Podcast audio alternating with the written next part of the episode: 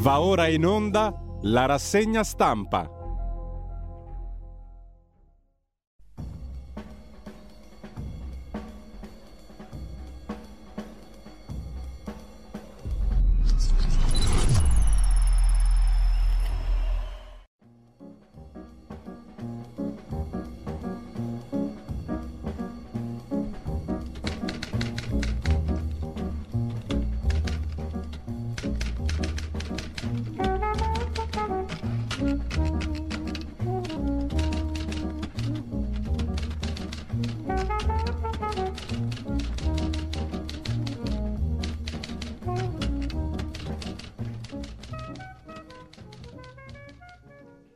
Cordiale buongiorno a tutte le ascoltatrici e a tutti gli ascoltatori da Giulio Cainarca e ben trovati all'appuntamento con la rassegna stampa. È venerdì 9 febbraio, sono le 7.31. Vi ricordo il sito di Radio Libertà, radiolibertà.net e per ciò che va in onda, il palinsesto di giornata, la pagina Facebook di Radio Libertà.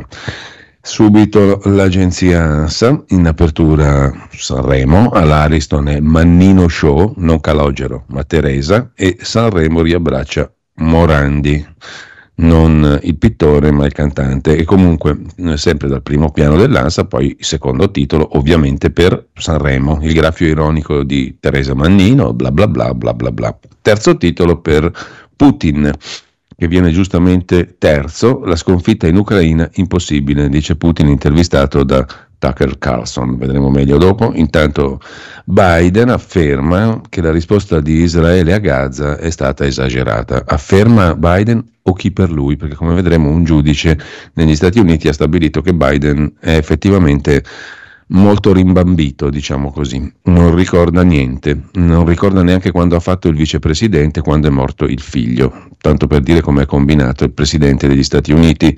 Meloni visita la mostra su Berlinguer al Testaccio, negli spazi del mattatoio, scrive ancora l'agenzia ANSA tra le notizie molto importanti di questa mattina e poi fusione nucleare dall'Europa il nuovo record mondiale verso l'energia pulita. Dal reattore sperimentale JET prodotti 69 megajoule per 5 secondi. Ora va in pensione, il testimone passa a ITER per quanto concerne le ricerche sulla fusione nucleare. Russell Crowe, sempre a Sanremo, le scarpe di Travolta erano una pubblicità di cui era a conoscenza probabilmente anche Amadeus, pubblicità occulta ma resa esplicita preso un milione di euro, pare dal produttore di scarpe che poi conosceremo meglio il buon Travolta, mentre sempre dall'ANSA cosa c'è di rilevante per le cronache ha arrestato a Malta il genero di Totorina, un losco figuro che è stato colpito da ordine di cattura europeo su mandato della Procura di Brindisi dopo una condanna per frode. Tentava di sfuggire alla prigione e lavorava come autista. Per la politica Fontana scioglie il giurì d'onore, eh, dopo liberamente di Giovanni Sallusti avremo modo di ascoltare le considerazioni alle 9.35, 9.40, le considerazioni di Giorgio Moulet, il presidente del giurì d'onore, che accusa chiaramente mh, Giuseppe Conte di aver boicottato il tutto con informazioni false. Fontana scioglie il giurì d'onore, il leader 5 Stelle dice volevano far vincere la Premier. Mamule controbatte, è un oltraggio quello di Giuseppe Conte, ma lo sentiremo il tutto alle 9.35, appunto 9.40. Eh, confermato il duello televisivo, Meloni Schlein, gli staff sono al lavoro. A Sanremo la mucca Ercolina e la vitellina Giulia, scrive ancora l'agenzia ANSA e poi poco altro.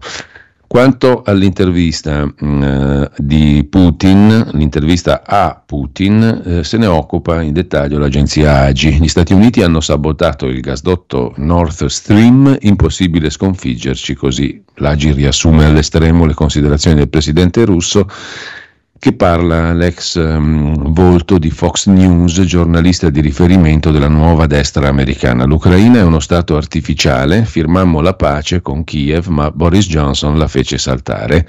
Toni sarcastici per Biden, affettuosi per Trump. L'Ucraina, Stato artificiale. Gli Stati Uniti hanno collaborato al sabotaggio di Nord Stream. La Cina non è una nazione aggressiva e Mosca non ha alcuna rivendicazione territoriale sulla Polonia o i Paesi Bassi alti. Ci sono i passaggi dell'intervista concessa dal presidente russo Putin a Tucker Carlson, ex volto di punta di Fox News, giornalista di riferimento della nuova destra americana, ripartito da X dopo il polemico licenziamento dalla Fox. Putin accusa i servizi segreti statunitensi di avere un ruolo nel sabotaggio del gasdotto russo-tedesco Nord Stream 2 e dichiara di essere sorpreso dal silenzio della Germania su questo argomento. Quando Carlson gli chiede chi ha fatto saltare in aria il Nord Stream, Putin risponde lei di sicuro. Io ero impegnato quel giorno, ha risposto ironicamente Carlson. Non feci saltare il Nord Stream. Presidente russo replica: Lei può avere un alibi, ma la CIA non ce l'ha.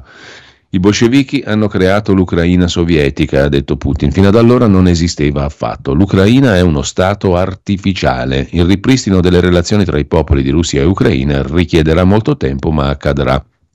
Dopo la seconda guerra mondiale, ha detto ancora Putin, l'Ucraina ha ricevuto parte dei territori polacchi, ungheresi e romeni. L'Ucraina in un certo senso è uno Stato generale, artificiale, uno Stato artificiale, chiedo scusa, creato per volontà di Stalin. L'Ucraina sovietica ha ricevuto un gran numero di territori che non hanno mai avuto nulla a che fare con essa, in primo luogo la regione del Mar Nero. Putin ha negato poi di avere rivendicazioni territoriali su Polonia, Lettonia o chiunque altro. La Federazione russa sente spesso storie dell'orrore sulla Cina, ma vede la sua non aggressività, ha detto ancora Putin, che si è detto sicuro che l'Occidente teme più una Cina forte che una Russia forte. Putin ritiene possibile un accordo per liberare il giornalista americano del Wall Street Journal Ivan Gershovich, detenuto da un anno in Russia con l'accusa di essere una spia. Credo che un accordo con gli Stati Uniti sia possibile, ha detto Putin. I servizi speciali stanno discutendo il caso. Gershovich, 32 anni, è stato colto in flagrante, otteneva segretamente informazioni riservate, lavorava per i servizi speciali statunitensi. La Russia è pronta a parlare del rilascio di Gershovich, ma vogliamo che i servizi speciali statunitensi pensino a come possono contribuire al raggiungimento degli obiettivi che i nostri servizi stanno perseguendo. Il presidente russo poi è apparso sarcastico con Joe Biden, affettuoso con Donald Trump. Non ricordo quando ci ho parlato l'ultima volta, ha detto parlando di Biden. Su Trump ho avuto un buon rapporto con lui, è una questione di mentalità, non di leader. Sui mancati contatti con Biden, perché dovrei chiamarlo? Di cosa dovrei parlargli o implorarlo? Fornirete queste o quelle armi all'Ucraina? Ho paura, ho paura, per favore non consegnarle. Ma di che cosa possiamo parlare? Putin afferma che l'ultima volta che ha parlato con Biden è stato prima dell'inizio dell'operazione militare speciale, l'invasione russa dell'Ucraina 24 febbraio del 22.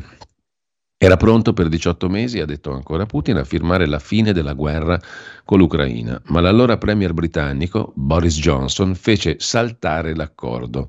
Putin ha poi detto che i negoziati si erano tenuti a Istanbul, l'Ucraina aveva firmato l'accordo, ma poi aveva ritirato la firma su pressione di Boris Johnson, per il quale era meglio combattere la Russia. Putin sostiene che a mettere la firma a parte dei preliminari di accordo, sarebbe stato David Arakamia, il capo del partito al governo, servitore del popolo, consigliere di Volodymyr Zelensky. Lui avrebbe firmato. È molto triste per me, ha detto Putin, perché come lo pensava anche Arachmia, cioè il consigliere di Zelensky, avremmo potuto fermare queste ostilità. Dov'è ora Boris Johnson? E intanto la guerra continua. Così L'agenzia Agi riassume sommariamente, ma lo trovate su X in originale, l'intervista di Tucker Carlson a Vladimir Putin. Sempre dall'Agi, un altro dato veloce, secondo l'80% dei docenti, il bullismo a scuola in Italia è una realtà. Una ricerca dell'Eurispes, il bullismo è ancora più frequente nella scuola primaria e secondaria di primo grado, 82%. Il 43,3% dei docenti degli istituti professionali e licei denuncia poi episodi di spaccio di stupefacenti. La metà dei professori vede spacciare a scuola. Vi segnalo poi, prima di andare alle prime pagine, sul sussidiario.net una interessante conversazione con Marco Bertolini, generale, già comandante della Folgore in diversi teatri operativi che abbiamo anche sentito diverse volte a Radio Libertà. A proposito della guerra appunto in Ucraina, potrebbe eh, Zelensky allargare la guerra all'Unione Europea con l'aiuto degli Stati Uniti, è la poco felice previsione, la poco rallegrante previsione del generale Bertolini. Zelensky ha licenziato il capo di Stato Maggiore ucraino Zaluzhny, ha preso il suo posto Sirski. Gli Stati Uniti studiano come lasciare il cerino in mano all'Unione Europea. Intanto Federico Punzi nota su Atlantico Quotidiano che per Biden è arrivato qualcosa di peggio di una condanna. Un procuratore ha certificato il suo declino mentale. Il procuratore ha giudicato il presidente americano troppo vecchio per essere processato, con facoltà limitate, con memoria difettosa. Non ricorda quando è stato vicepresidente e non ricorda quando è morto suo figlio. Sembra una vittoria per il presidente Biden la decisione del procuratore speciale Robert Hur di non incriminarlo per documenti classificati trovati nella sua casa nel Delaware, stessa accusa per cui è sotto accusa Trump, e invece è un durissimo colpo alla sua immagine, perché il procuratore Hur conclude che Biden ha volontariamente conservato documenti riservati, anche top secret, sapeva di averli, sapeva che erano classificati, non avrebbe potuto conservarli, ma le prove non sono sufficienti a dimostrare oltre ogni ragionevole dubbio che lo abbia fatto volontariamente. Ma è incredibile che tra i motivi per cui il procuratore non ritiene perseguibile il presidente Biden il magistrato aggiunge che Biden mostra un sostanziale declino delle sue facoltà mentali. Scrive testualmente il procuratore facoltà ridotte, memoria difettosa. Nero su bianco, su un documento legale troviamo scritto che il Presidente degli Stati Uniti non è nel pieno delle sue facoltà mentali. Su tempi.it vi segnalo invece, cambiando argomento, un bellissimo pezzo di Giancarlo Gioielli su come si mantiene la miliardaria holding Hamas. Avevamo letto all'inizio eh, della vicenda, dopo la strage orribile, il pogrom contro gli ebrei del 7 ottobre scorso, che i capi di Hamas erano più ricchi di Berlusconi. Incredibile ma vero. Fra tasse riscosse a Gaza, donazioni internazionali più o meno sincere, investimenti in società offshore e criptovalute, l'impressionante fiume di denaro che alimenta Hamas e le sue attività più terroristiche che umanitarie. Su tempi.it trovate il dettagliato resoconto di Giancarlo Gioielli sui miliardari di Hamas, appunto incredibile ma vero. Mentre sul caso Orlandi le presunte lettere dei cardinali Poletti e Ruini sono false, ha stabilito una grafologa. Nuova puntata, lo scrive Nico Spuntoni sulla nuova bussola quotidiana nel caso di Emanuela Orlandi, dopo il presunto scoop di Verissimo con il fratello onnipresente della Orlandi il fratello di Emanuela, sempre in tv, che ha fatto appunto lo scoop, il fratello della ragazza scomparsa, beh lo scoop è presunto, la grafologa forense Sara Cordella spiega che le lettere attribuite ai cardinali Poletti e Ruini sono semplicemente false. Andiamo a vedere le prime pagine dei quotidiani di oggi, adesso a volo rapido, non sono sbarcati, è il titolo d'apertura del quotidiano dei vescovi a venire.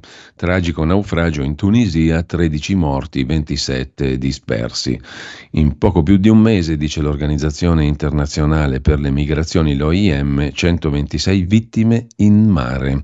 A centropagina enti del terzo settore per i quali torna lo spettro dell'IVA, rischia di saltare la riforma dell'IVA per il cosiddetto terzo settore la norma che avrebbe previsto lo slittamento dell'entrata in vigore del regime IVA per il terzo settore al 1 gennaio 25 rischia di non essere approvata nel decreto mille proroghe, fanno sapere quelli delle organizzazioni non governative, terzo settore, il cosiddetto no profit che invece di profit ne fa molto. Senza la proroga dell'IVA gli ETS non commerciali passerebbero dal 1 luglio da un regime di esclusione a uno di esenzione di imposta, il che vuol dire che anche gli enti più piccoli dovranno dotarsi di contabilità per la partita IVA. Lasciamo con questo avvenire, andiamo a vedere la prima pagina del Corriere della Sera. Il titolo principale è dedicato ai trattori, marcia su Sanremo, Amadeus leggerà una nota, gli agricoltori dicono noi sul palco o invadiamo la città. Tensione Lega Fratelli d'Italia su chi rappresenta meglio gli agricoltori. Al festival è un caso l'esibizione di Travolta per le scarpe. Critiche e accuse di pubblicità occulta, Amadeus sapeva, non sapeva, tutte queste belle cose qua. A Terni l'annuncio del vulcanico sindaco Bandecchi, Lascio, Risse, Sessismo, è un paracadutista sindaco, è un personaggio, e poi un altro personaggio che finisce in prima pagina sul Corriere della Sera, ovvero Biden. C'è un report che imbarazza, in realtà sono le considerazioni del procuratore Hur che abbiamo visto prima, è un anziano, non ricorda più, non ricordava quando morì suo figlio Bo e neppure gli anni in cui era stato vicepresidente di Barack Obama. Crea imbarazzo un report sull'interrogatorio del procuratore speciale al presidente americano. Biden doveva rispondere dell'accusa di aver conservato volutamente documenti riservati è apparso proprio rincoglionito al procuratore Hur. Mentre sempre dal Corriere della Sera, in prima pagina, eredità Agnelli, John Elkan è indagato a Torino. Un'indagine della Procura di Torino sulle società fiduciarie e sulla gestione fiscale della famiglia Agnelli, a cominciare dalla moglie dell'avvocato Gianni Agnelli, Marella. Da lì deriva la gabola o le gabole. Blitz della Guardia di Finanza nello studio di un notaio dopo l'esposto di Margherita, che è la mamma di John Elkan, che è il presidente del gruppo Stellantis, Jedi, Repubblica, Radio Capital e compagnia cantante. Indagati il figlio, appunto John Elkan, il commercialista Gianluca Ferrero, che è lo storico contabile della famiglia Agnelli, e il notaio svizzero che aveva curato l'eredità. Nel mirino operazioni 2018-2019. Dal Tribunale Civile a quello penale, scrive Mario Gerevini, la faida di Casa Agnelli sale di livello, sono già tre i procedimenti giudiziari in Svizzera più uno a Torino, al quale si aggiunge l'inchiesta della Procura. Nel frattempo Zielienski licenzia con un post su X il generale Zaluzhny, Ora è ufficiale il cambio al vertice delle forze armate ucraine con la nomina di Sirski. Non attaccherò i paesi della Nato, annuncia intanto Putin. Walter Velteroni si occupa dei social su Repubblica.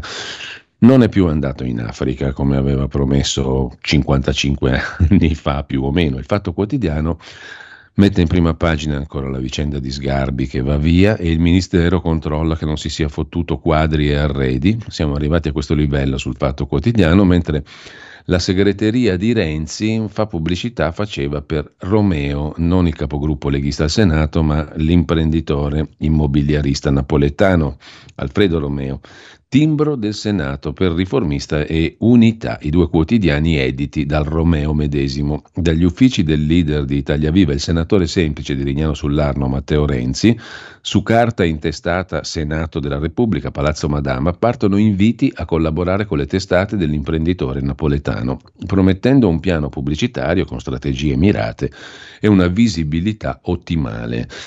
In primo piano anche l'eredità Agnelli, le tasse, indagati Elkan e altri due, scrive il Fatto Quotidiano. Amadeus, le scarpe, lo spot a John Travolta, versione romina U-Power, si chiamano U-Power le nuove scarpe dell'imprenditore italiano che poi conosceremo meglio.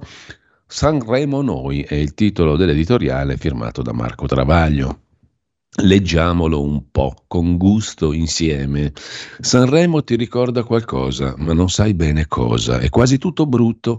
Le scenografie, i costumi, gli smoking di Amadeus in acciaio inox e vetro resina. Per non parlare dei testi dei monologhi, roba da rimpiangere la piccola Chiara nel senso di Ferragni. Nove decimi delle canzoni e pure i mazzi di fiori. Il dolore, il tumore, il lutto, il suicidio, la guerra il body shaming diventano industria della lacrima. Trash show, a mezzadria fra il concerto dei neomelodici, il marketing cassamortaro delle onoranze funebri Taffo e il libro pret-à-porter del padre della vittima di femminicidio. L'antifascismo è manierismo canzonettaro, col bella ciao di Ama e Mengoni. Anche la trasgressione è farlocca. Il cantante autoironico di professione invoca il cessate il fuoco a Gaza, poi tiene a precisare: Non volevo essere politico. In vita mia ho fatto tante cazzate, ma non ho mai pensato di avvicinarmi alla politica. E fra le tante cazzate non ho ancora capito che se non ti occupi di politica è la politica a occuparsi di te. A furia di levare questo e quello per il terrore di disturbare, non si sa più neppure chi, è rimasto nulla, non una sorpresa, un sussulto, un eccesso, un fuori programma, un cosa pur che sia, che somigli alla televisione e giustifichi tutte quelle telecamere in mondovisione. Ma se non succede niente, che bisogno c'è di riprendere tutto in diretta? Viene giù da Marte. Marco Travaglio, sono tutti soldi, pubblicità e girano un sacco di milioni, decine di milioni di euro. Fatelo in radio l'anno prossimo, conclude l'uomo venuto da Urano, Marco Travaglio. È vero, fa ascolti, cioè pubblicità, cioè soldi, ma meno dell'anno scorso e, fo- e, e, più del prossimo. E li farebbe anche se fosse divertente. Non è snobismo da io non mi abbasso a vedere Sanremo. Certo che lo vediamo, un po' per dovere, un po' per rassegnazione, ma cosa vieta di chiamare oltre a Fiorello e Giorgia qualcun altro bravo, uno del mestiere al posto del carrello dei bolliti? Mentre ti poni queste domande, arriva sul palco lo storico scenografo per il premio alla carriera. Chi lo premia? Sua figlia, che lui nomina sua erede. Come nel governo dei fratelli, sorelle, figli, cognati, amichetti d'Italia, ma anche la cosiddetta sinistra Chiagni e Fotti, che si pappa la RAI, poi fa i sit-in perché mangiano anche gli altri e misura la libertà di informazione dal minutaggio dei leader. Poi arriva la star di Hollywood, conclude il travaglio con le sneaker di cui è testimonial e casomai non si notino abbastanza, mentre accenna a due passi di danza con Amadeus, questi si leva le sue, ma mica è pubblicità occulta, figuriamoci, infatti è palese. Così pensi Asgardi, Gasparri, Lottito, i Berluschini, Elkan, De Benedetti, Caltagirone, Angelucci e a tutti gli altri che mica sono in conflitti di interessi, figuriamoci, solo interessi e nessun conflitto. E finalmente capisci a chi somiglia Sanremo 24? All'Italia del 24, quindi non è solo brutto, è anche perfetto, conclude. Marco Travaglio, da par suo, il giornale apre la sua prima pagina lo vediamo subito con Sanremo Travolta, polemiche senza fine, è bastato l'arrivo di John Travolta a portare lo tsunami per un paio di scarpe da ginnastica bianche, quelle sneakers ai piedi dell'attore durante uno degli sketch più imbarazzanti della storia della TV. Un putiferio. Motivo si chiama pubblicità occulta, neanche tanto occulta. L'editoriale del giornale firmato da Michele Brambilla, a eccezione del giornale Libero e La Verità, L'autobavaglio della presunta stampa libera è il titolo dell'articolo di fondo.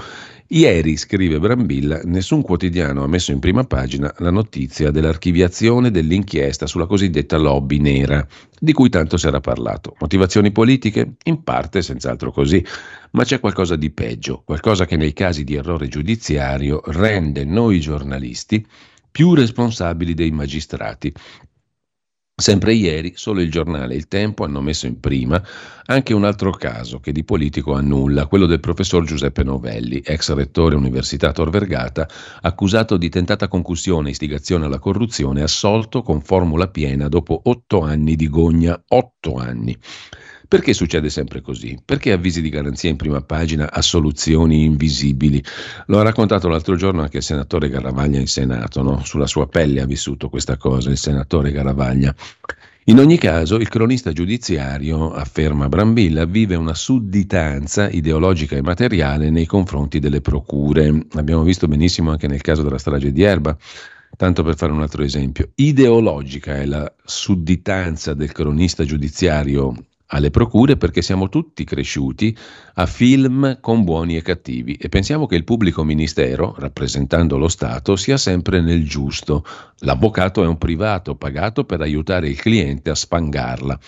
Materiale è anche la sudditanza del cronista giudiziario verso la procura perché il cronista giudiziario è uno che per decenni non frequenta altro che tribunali e procure, stringe rapporti, amicizie con pubblici ministeri, agenti di polizia giudiziaria, cancellieri e addetti alle fotocopie. Quello è il suo mondo, il suo pane, perché da lì, solo da lì, può portare a casa notizie. Certo anche gli avvocati passano qualche carta, scrive Brambilla, ma è il pubblico ministero l'origine delle inchieste e quindi delle notizie. Se hai un buon rapporto col pubblico ministero, lavori, se non ce l'hai, torni in redazione col taccuino vuoto. Non credete ai colleghi che sostengono di aver fatto chissà quali indagini, sono imbroglioni. Non c'è notizia o intercettazione che non esca dai palazzi di giustizia. Voi vi ricordate lo storico inviato di Repubblica, no? defunto e amico della Boccassini, ecco, non erano inchieste, erano buche delle lettere, così come vale per Nuzzi, vale per tanti altri, insomma per tutti quelli che ricevono le carte e le pubblicano. Lo scrive chiaro Michele Brambilla che di esperienza ne ha, è stato cronista giudiziario, direttore di giornali, insomma ha un'esperienza lunga, lunghissima e scrive chiarissimo quello che tutti sappiamo, cioè non credete ai colleghi giornalisti che sostengono di aver fatto chissà quali indagini. Ce ne sono, eh? Ci sono per esempio gente come Edoardo Montolli e Felice Manti sullo stesso giornale che le indagini le hanno fatte semplicemente documentandosi, leggendo delle carte. A volte non è difficile, ci vuole solo la voglia di farlo e loro l'hanno fatto, merito imperituro a loro. In ogni caso, in generale non credete a quelli che fanno lo scoop, sono imbroglioni, non c'è notizia o intercettazione che non esca dai palazzi di giustizia. Vi ricorderete, abbiamo una banca no, di Fassino, quella fu recapitata a Gianluigi Nuzzi, proprio tac in mano. Si aggiunga infine, a proposito di sudditanza, la non irrilevante paura delle querele che i magistrati, quando criticati, spesso fanno ai giornali. Ecco perché le cronache giudiziarie sono tanto sbilanciate. Delle prime pagine di ieri, lo si è detto, non per dimostrarsi migliori, scagli la prima pietra chi è senza peccato e per ricordare che di tante persone mediaticamente uccise la nostra categoria se ne infischia, denuncia leggi bavaglio e poi da sola si imbavaglia per tenere in vita l'immensa sputtanopoli che ha creato. Ma c'è un altro pezzo che riguarda i giornalisti e lo scrivono Alessandro Sallusti e Davide Vecchi, direttore de Il Giornale il primo e de Il Tempo il secondo. Se i ministri di destra ci querelano. La stampa di sinistra sostiene che il governo vorrebbe imbavagliarla. Non c'è pericolo, non è vero. E poi anche volendo non si troverebbe il bavaglio. Terzo, quella dei giornalisti è una categoria a cui piace imbavagliarsi da sola. A volte anche a noi capita di trattenerci nell'affondare il coltello nella piaga quando le cose non girano come dovrebbero. Lo facciamo non su commissione o per appartenenza, ma come atto di fiducia in un futuro migliore. Risultato? Importanti ministri di questo governo, Guido Crosetto, Adolfo Urso, procedono a colpi di querela contro i pochi giornali, non di sinistra, il giornale e il tempo, lamentando presunte inesattezze in articoli che li hanno riguardati. Non ci spaventiamo, scrivono i due direttori, Sallusti e Vecchi. Non denunciamo ridicoli bavagli, non mettiamo in dubbio la loro libertà di fare ciò che credono, capiamo che l'idea maturata nella loro testa di arrotondare con qualche decina di migliaia di euro nell'improbabile caso di vittoria in tribunale i non faraonici stipendi pubblici possa stuzzicare. Del resto ognuno tiene famiglia e magari casa da ristrutturare, allusione al ministro Crosetto. Che un governo di destra, attraverso due ministri, provi a estorcere soldi a giornali che per loro e nonostante loro hanno combattuto e combattono gratis battaglie epocali contro chi li voleva e li vorrebbe morti, è il segno di quanto il potere possa dare alla testa e far perdere lucidità. Noi procederemo come sempre di testa nostra, sapendo che può capitare di sbagliare, ma ancor più liberi di dire la verità, anche quando questa potrebbe apparire sgradevole. Scrivono i direttori del giornale e del Tempo, Alessandro Salusti e Davide Vecchi, contro i due ministri, Crosetto e Urso, che li hanno querelati. Indagato John Elkan è il titolo però principale del giornale il titolo numero uno del giornale di stamani, Eredità Agnelli, inchiesta della Procura sulle fiduciarie, le società della famiglia, l'esposto di Margherita, mamma di John Elkan. Un nuovo capitolo della storia giudiziaria, un sequestro nello studio del commercialista e presidente della Juventus Gianluca Ferrero. Tre gli indagati, tra cui il presidente di Stellantis, John Elkan. Infine, eh, occupazioni a scuola, ora la linea dura, dice il ministro Valditara, dopo l'occupazione del liceo Severi di Milano che ha prodotto 70.000 euro di danni.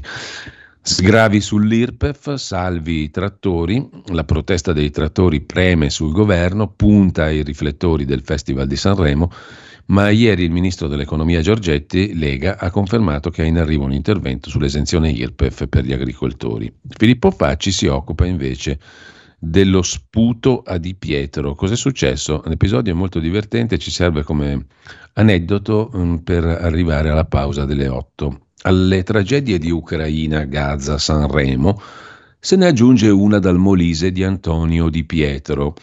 Scrive Filippo Facci. Ero su un autobus a Roma, ha raccontato Di Pietro, e mi si è avvicinato un ragazzo, avrà avuto 15-16 anni. Mi ha chiesto se fossi Di Pietro, gli ho risposto di sì, e lui mi ha sputato addosso e poi se n'è andato.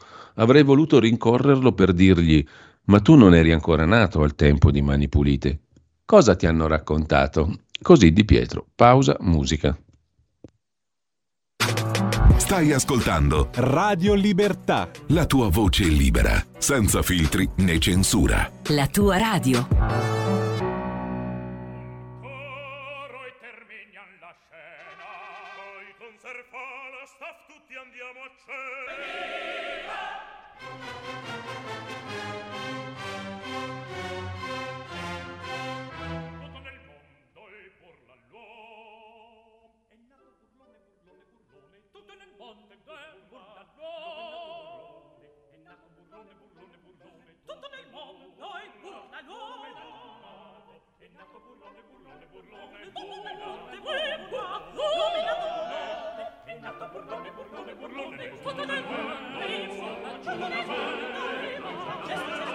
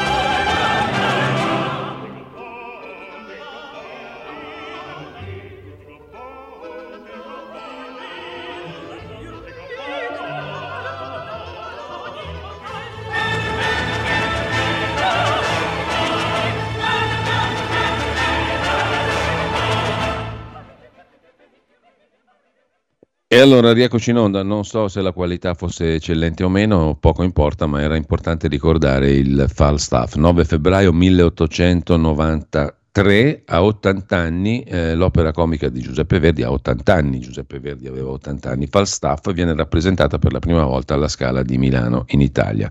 A 80 anni Giuseppe Verdi scopre che tutto nel mondo è burla, un insegnamento perenne. Intanto andiamo alla Mattino di Napoli, prima pagina del quotidiano napoletano sul commercio, grido d'allarme, chiuso un negozio su cinque, sono i dati di Confcommercio. Dal 2012, un poco più di dieci anni, sono scomparsi 111.000 attività commerciali. Aprono solo gli stranieri. Questa è l'Italia. L'Italia del futuro, trattori, niente piazza, eccetera, eccetera. Mentre terrore a Napoli, uccide la moglie, spara dal balcone, sciocca San Giovanni, cittadini barricati in casa, un ex vigilante che poi si è tolto la vita. L'ipotesi, il veleno alla moglie. A Caivano, case occupate, oltre 400 denunce gli abusivi se ne devono andare in un mese. Auguri, Don Patriciello dice impossibile sgomberarli. Saluti e baci dalla terra di Caivano. Il mattino lo lasciamo, andiamo al tempo di Roma. Sprechi stellari, disastri grillini, che catastrofe, l'INPS certifica lo sperpero del reddito di cittadinanza, è costato 34 miliardi e mezzo. La voragine nei conti pubblici aperta anche dai bonus edilizi, per il 110% in fumo 100 miliardi, scrive il tempo. Conte fa saltare il giurì d'onore, non scappo con il pallone, volevano far vincere Meloni, ma poi sentiremo Mule, il presidente del giurì d'onore, che la racconta la sua versione alle 9.35.40 stamani. E poi anche sul tempo, naturalmente, c'è l'editoriale congiunto di Davide Vecchi e Alessandro Sallusti, i ministri di destra, Crosetto e Urso, che hanno querelato il giornale e il tempo. Il Festival di Sanremo scivola sul ballo del qua qua di Travolta con pubblicità più o meno occulta delle scarpe. Il sindaco Bandecchi si dimette, sindaco di Terni, motivi di carattere politico, ma la prefettura ancora non avrebbe ricevuto niente. E poi anche qui il dossier Confcommercio. In dieci anni sono spariti 110.000, un numero pazzesco, negozi nelle città. E i trattori ora vogliono re- negoziare su Sanremo, eccetera. La Repubblica la Repubblica apre con un grave allarme, è bufera sull'Ollobrigida. Gli agricoltori spaccano la destra e mettono all'angolo il ministro dell'agricoltura, Lollobrigida. Per Salvini un errore cancellare lo sconto IRPEF. La replica di Fratelli d'Italia guarda Matteo che l'ha deciso Giancarlo Giorgetti. Mozione di sfiducia di Italia Viva. La RAI nega la protesta e il palco dell'Ariston. Gelo di Forza Italia sul nuovo alleato di Meloni in Europa il giornalista francese Zemmour, che ha un solo deputato, tra l'altro, al Parlamento europeo. Putin parla agli Stati Uniti, in ginocchio a Mosca l'ex giornalista della Fox, e poi il festival marchiato, è il caso di dirlo, dal caso Travolta, pubblicità occulta al marchio di scarpe indossate dall'attore che le scarpe medesime adesso avranno un successo della Madonna. Maxi multe inglesi, una polizia italiana ha violato i dati dell'Unione Europea, titola Repubblica in prima pagina, per capirci qualcosa, pagina 15 maxi furto di dati per multare le auto nell'Unione Europea. Una polizia italiana complice degli inglesi. Lo riferisce il Guardian. Sulla vicenda indaga anche il garante privacy italiano. Dal 2021 Londra ha sanzionato 320.000 automobilisti europei alla guida di una macchina inquinante in zone a traffico limitato. Dalla Brexit il Regno Unito non può più accedere ai dati personali dei cittadini europei. L'accusa del Belgio e di altri paesi è che Londra abbia ottenuto i dati illegalmente. Secondo il Guardian, la polizia italiana avrebbe consultato e condiviso dati con la società inglese che riscuote le sanzioni. Passiamo a vedere anche la prima pagina della stampa di Torino. Il quotidiano torinese mette in apertura Adesso lo vediamo un virgolettato, l'allarme della Banca Centrale Europea, Italia, Germania, imprese fragili. Il 10% delle imprese di Italia e Germania sono a rischio di fallimento. Fra le cause gli elevati tassi di interesse e i maggiori oneri sui finanziamenti. Gli elevati tassi di interesse che ha deciso la stessa BCE che adesso lancia l'allarme, la Banca Centrale Europea o BCE che dir si voglia. A pesare l'aumento dei tassi, la stretta creditizia. Peccato che la Banca Centrale Europea sia quella che ha aumentato i tassi e adesso Italia e Germania hanno imprese fragili, secondo la stessa Banca Centrale Europea. Cosa c'è ancora di interessante in prima pagina sulla stampa? c'è di interessante un'intervista a una esponente della sinistra israeliana che dice che Netanyahu ha battuto la sinistra perché non sappiamo più parlare al popolo, che è un problema della sinistra un po' dappertutto. E ancora dalla prima pagina della stampa, Russell Crowe a Sanremo, basta, direi che non c'è niente di interessante, per cui possiamo tranquillamente passare alla prima pagina della verità di Maurizio Belpietro, che apre sui vaccini. I creatori dei vaccini anti-Covid ammettono danni e tossicità. La verità viene a galla, solo qui si continua a negare. Ex farmacologi di Moderna hanno pubblicato uno studio in cui parlano della necessità di adottare strategie per ridurre i rischi legati ai farmaci a mRNA. Come possiamo renderli sicuri? significa che ora non lo sono. I nodi delle restrizioni vengono al pettine, violenza giovanile, fuori controllo, scrive. La verità in prima pagina e poi di spalla il pezzo del direttore Belpietro, la disfatta di Conte che perde e porta via il pallone, lo stop al giurì sul MES per delucidazioni da parte del presidente del MES, l'onorevole Moulet appunto, più tardi alle 9.35, 9.40. Rettori senza palco, ma trovano il pulpito, titola ancora la verità in prima pagina, Agricoltori delusi non sono stati ammessi all'Ariston, stasera il presentatore si limiterà a leggere un comunicato, in compenso anche la Chiesa si schiera al loro fianco, il cardinale Parolina ha detto che vanno ascoltati. C'è Francesco Borgonovo sul caso Travolta e il qua qua, l'umiliazione fatta tv, Travolta a Sanremo balla il ballo del qua qua, la RAI ci rifila l'umiliazione.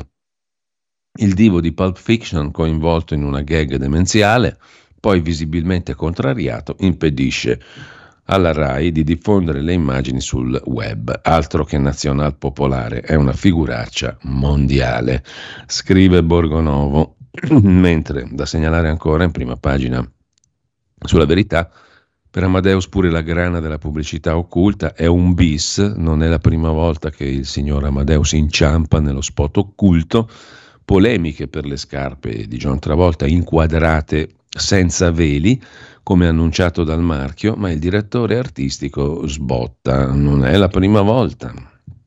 Ricorda la verità, sono cose importanti. Per lui sì, perché sono tutti soldi, ma comunque per noi che ci frega, Claudio Antonelli si occupa della mossa dell'Italia per smontare la trappola costruita da Unione Europea e Organizzazione Mondiale della Sanità di che cosa si tratta? Pagina 7, il dettaglio. Palazzo Chigi gioca di strategia per non cedere la sovranità all'Organizzazione Mondiale della Sanità. Ritirata la delegazione alla COP10, così l'Italia ribadisce il no al piano europeo per imporre in automatico a tutti le scelte dell'Organizzazione Mondiale della Sanità, oggi ultimo giorno dell'evento COP10. Mentre Giuseppe Liturri si occupa di Germania, economia impantanata, a Berlino si parla di uscita dall'euro, ma il cancelliere Scholz dice è una follia, siamo i più favoriti dalla moneta unica, a Berlino si affronta il tabù della permanenza nell'Unione Europea, ma Scholz dice ci ha fatto comodo, crollo della produzione industriale, BCE che parla di aziende tedesche vulnerabili, in Germania si parla di Dexit, cioè un referendum sull'uscita della Germania dall'Unione Europea. E il cancelliere dice l'ovvio, l'euro è stato un vantaggio per noi. A chiudere la prima pagina della verità, i 30 all'ora salvano vite soltanto con dati manipolati. Per difendere l'Epore, sindaco di Bologna e compagni, vengono portati esempi distorti, scrive Giorgio Gandola, Gaspare Gorresio invece su Renzi. I pubblici ministeri fanno a pezzi la difesa complottista di Matteo Renzi. La professoressa che lo filmò con la gente dei servizi non è dei servizi, come aveva ipotizzato il senatore Renzi. Vediamo pure Libero. Prima pagina di Libero è Sanremo che finisce in vacca. Questa vacca, la mucca ercolina che è arrivata a Sanremo dai trattori a John Travolta, gli agricoltori con una mucca davanti all'Ariston minacciano, non basta un comunicato letto dal signor Amadeus, vogliamo il palco. La scenetta con l'attore statunitense Travolta è talmente brutta da diventare un caso politico. Dal festival si è salvato solo Sinner, è la sentenza di Daniele Capezzone. In taglio alto però c'è John Elkan, eredità Agnelli, indagato anche John Elkan, sospetto di irregolarità fiscali, inchiesta partita dopo l'esposto di Margherita. La mamma di John Elkan, redditi in calo in tutto il mondo, sono i dati dell'Ocse, in Italia salgono, incredibile ma vero, la notizia commentata da Sandro Iacometti. I redditi sono in calo in tutto il mondo, da noi salgono, sì, salgono dello 0, dopo essere rimasti fermi mentre gli altri erano saliti del 30%. Comunque la Sempert si direbbe in lingua austro-ungarica. A centropagina Salis abusiva in una casa popolare, prima dell'Ungheria l'occupazione a Milano e lo sgombero nel 2022, racconta Libero in prima pagina. La Salis abusiva, sgomberata nel 22 da una casa popolare, aveva occupato un alloggio a Milano. Un esponente del PD romano vuole candidarla in Unione Europea alle prossime elezioni per darle l'immunità.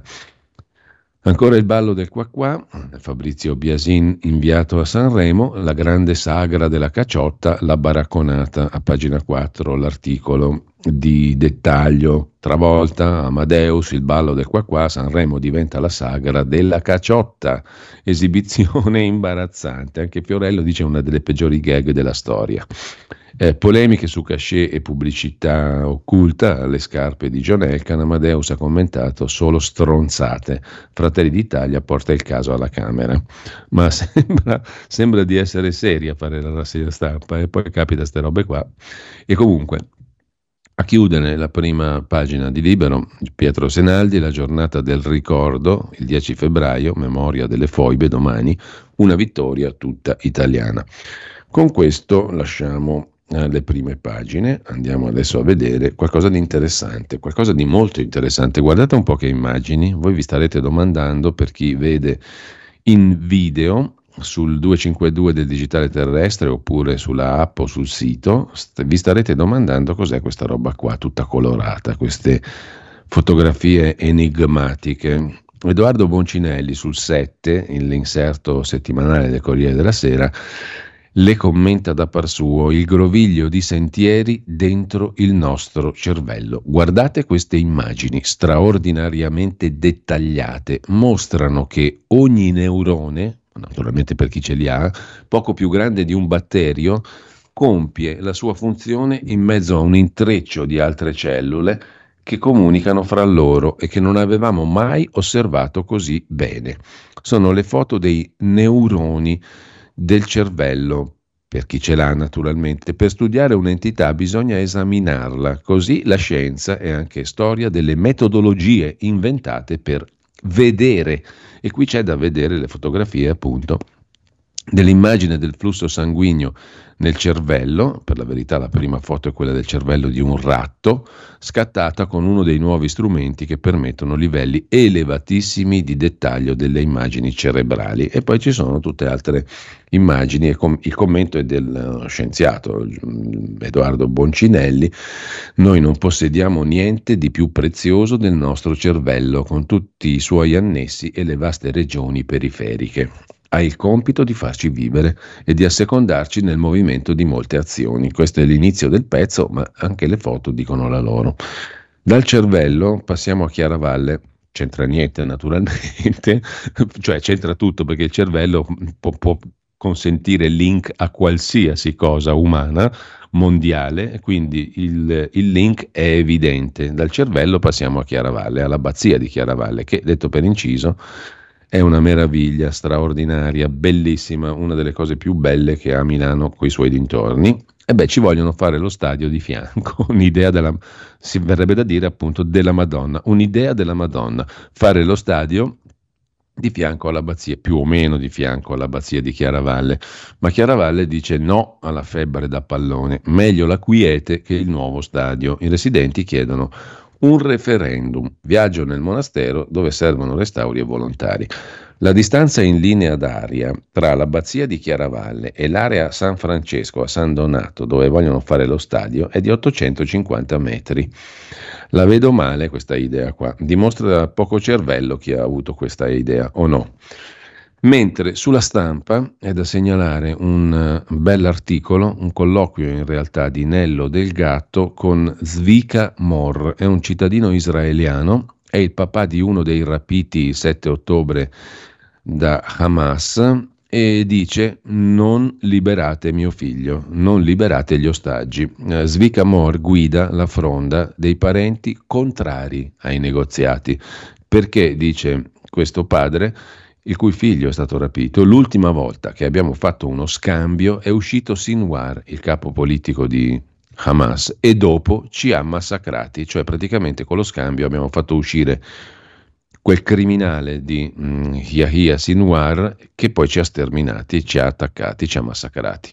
Il figlio 23enne di Svika Mor è stato rapito al rave Supernova ed è ancora ostaggio, ma, dice il papà, le proteste spingono i terroristi ad alzare sempre di più il prezzo del rilascio. Pagina 11 della stampa di oggi. Il padre di uno dei rapiti che dice non liberateli perché se scambiamo con quella gente lì e facciamo uscire gente come Sinwar, che è il capo politico appunto di Hamas, dopo quello ci ha massacrati. Una posizione terribile ma anche razionale da un certo punto di vista. Terrificante dal punto di vista etico e sentimentale. Comunque, addio botteghe, centri storici deserti, questo lo prendo da Il Quotidiano Nazionale, Giorno Nazione, Resto del Carlino, siamo a pagina 5, sono i dati fatti circolare dalla Conf Commercio. In dieci anni, poco più, sono spariti, tenetevi forte, la cifra è mostruosa, 111.000 negozi, la desertificazione delle nostre città anche per effetto dell'e-commerce, crollo delle attività tradizionali, crescono i servizi di alloggio e ristorazione, crescono le aziende gestite da stranieri. È tutto uno spuntare di negozi e negozietti di magna magna, ma anche le unghie, le unghie fatte dai cinesi crescono moltissimo. In ogni caso, mm, se state a Frosinone siete nella città più inquinata d'Italia, se state a Torino nella seconda, Treviso la terza, Mantova, Padova, Venezia, Rovigo, Verona, Vicenza e poi solo Milano. Milano addirittura è inquinata la metà di Frosinone per PM10. E il rapporto di Lega Ambiente, ma l'aria peggiore nel complesso sta nella pianura padana. Ogni anno Lega Ambiente fa il rapporto chiamato Malaria, che analizza il livello di inquinamento atmosferico nelle città italiane. Quest'anno hanno sforato in 18. In testa alla classifica delle città dove c'è l'aria peggiore, Frosinone, che è la città più inquinata. Mentre una cosa molto interessante eh, la propone Repubblica nelle pagine di cultura 26-27 con eh, un pezzo di Fernando Gentilini che è autore di un ciclo di articoli che raccontano alcune aree strategiche oggi del mondo attraverso però la letteratura e la storia. In questo caso andiamo nello Yemen di Pierpaolo Pasolini. Da scenario delle Mille e una notte, uno dei suoi film, Il fiore delle Mille e una notte, ma vi girò anche alcune scene del Decameron, è un documentario intitolato Le mura di Sana'a, la capitale dello Yemen, eh, da scenario delle Mille e una notte a polveriera del Medio Oriente. Così il paese dei ribelli Houthi è sprofondato nella guerra e nella più grande catastrofe umanitaria della contemporaneità. Pasolini lo aveva visitato, ci aveva girato alcuni film, tra cui Il fiore delle mille e una notte, ci ha scritto anche un libro e un documentario appunto sulla città di Sana'a, le mura di Sana'a. Mentre lasciamo Repubblica per andare alla stampa e facciamo la conoscenza di Teresa Schmidt, presidente dell'Unione dei giovani agricoltori tedeschi, la passionaria dei trattori. Ho combattuto, dice la leader dei giovani contadini tedeschi, nonché studentessa, ho combattuto per non far morire la mia fattoria che esiste dal 1555. No a chi impone solo divieti e ordini. Con la forza dei trattori abbiamo bloccato il piano del governo, dice Teresa Schmidt, studentessa, leader dei giovani contadini tedeschi. Vi segnalo uh, sul giornale invece, oltre a Filippo Facci che si occupa del Di Pietro a cui un ragazzetto ha sputato sul, sull'autobus a Roma, di un altro magistrato. Felice Manti si occupa invece di un magistrato coraggioso, Cuno Tarfus, ex giudice della Corte Penale Internazionale e sostituto procuratore generale a Milano, da inquirente a imputato, è stato sentito dal CSM è sotto accusa dal suo capo, tra virgolette, il procuratore generale di Milano Nanni. Non poteva chiedere la revisione del processo sulla strage di Erba, dice la procuratrice Nanni, la quale procuratrice Nanni si era battuta quando era procuratore generale a Cagliari per la revisione del processo di Beniamino Zuncheddu, ma adesso critica il suo sostituto procuratore Tarfus perché ha fatto lo stesso per la strage di Erba, cioè ha chiesto la revisione del processo e secondo la procuratrice Nanni al di là del merito, secondo lei non c'è nessun motivo per chiedere la revisione, non poteva farlo. Se ne riparla il 27 febbraio. È durata 20 minuti l'udienza alla prima commissione del CSM che deve giudicare se il procuratore generale Tarfusser ha violato o no i doveri di correttezza, riservo e di equilibrio e non ha rispettato il regolamento organizzativo interno alla Procura generale di Milano. In un paese, scrive Felice Manti, dove i pubblici ministeri spiano impunemente gli avvocati, la giustizia creativa scavalca il Parlamento su temi sensibili come etica e immigrazione e la giustizia fa acqua da tutte le parti, anche fisicamente. Corte d'Appello di Roma evacuata per il crollo di un pezzo del controsoffitto per infiltrazioni d'acqua. In un paese così Kuno Tarfusser, ex vicepresidente della Corte Penale Internazionale dell'AIA, con una carriera in toga impeccabile, da mesi è sulla graticola, con l'accusa di aver fatto prevalere il diritto a un giusto processo rispetto al regolamento interno alla Procura Generale di Milano, di cui è sostituto, cioè l'hanno accusato non di volere un giusto processo, ma di volere un giusto processo scavalcando le regole della Procura Generale, in un regolamento interno. Cioè l'hanno accusato di far rispettare un diritto costituzionale scavalcando un regolamento interno della Procura. Galeotta fu, scrive Felice Manti, la scelta di presentare la richiesta di revisione del processo per la strage di Erba, ritenuta ammissibile e fondata dalla Corte d'Appello di Brescia che ha fissato l'udienza al primo marzo. La scelta di presentare la richiesta di revisione è stata contestata dal procuratore generale Francesca Nanni, da qualche giorno alla ribalta per l'assoluzione del pastore sardo Beniamino Zuncheddu da un processo per omicidio di più di 30 anni fa, del quale la stessa Nanni aveva chiesto la revisione quando era a Cagliari. Da quel che è trapelato, nella memoria depositata al CSM, Tarfusser avrebbe difeso il suo operato, sottolineando di avere agito con riservo, studiandosi per mesi le carte del processo a Olindo Romano e Rosa Bazzi. E più leggevo quelle carte, più mi convincevo che qualcosa non tornava, scrive Tarfusser nell'introduzione al libro Olindo e Rosa, scritto dall'autore di questo articolo, Felice Manti, e da Edoardo Montolli, e che trovate in libreria anche online. Per il procuratore generale di Milano, Francesca Nanni, che sarà ascoltata il 27 febbraio su richiesta del procuratore generale di Cassazione, Tarfusser avrebbe dovuto condividere questa scelta con lei. Solo lei avrebbe potuto decidere a chi assegnare la revisione tesi che Tarfusser contesta nella sua memoria difensiva. Esisterebbe anche un carteggio con la richiesta di un confronto al quale Nanni, la procuratrice generale, non avrebbe risposto. Un carteggio precedente al deposito della richiesta da parte di Tarfusser il 31 marzo del 23. Lo stesso PG Nanni, procuratore generale, ha rivelato di recente di aver lavorato per mesi in silenzio alla revisione del caso Zuncheddu, di aver parlato con gli avvocati del pastore sardo, di aver maturato il convincimento che fosse innocente. È esattamente quello che ha detto e fatto Tarfusser, lontano dai riflettori, con riservo e correttezza. Ed è strano che la richiesta di revisione sia stata liquidata dal procuratore Nanni come inammissibile dopo 27 giorni dal suo deposito e che sia rimasta nel cassetto per oltre 100 giorni prima di essere spedita a Brescia, che invece l'ha presa in esame. È presto, conclude Felice Manti, per capire cosa deciderà il CSM. Certo, l'eventuale riapertura del processo non inciderà sul verdetto, trattandosi di due questioni indipendenti. Il vicepresidente CSM Fabio Pinelli ha fatto sapere cosa pensa dell'autonomia dei sostituti procuratori generali come Tarfusser.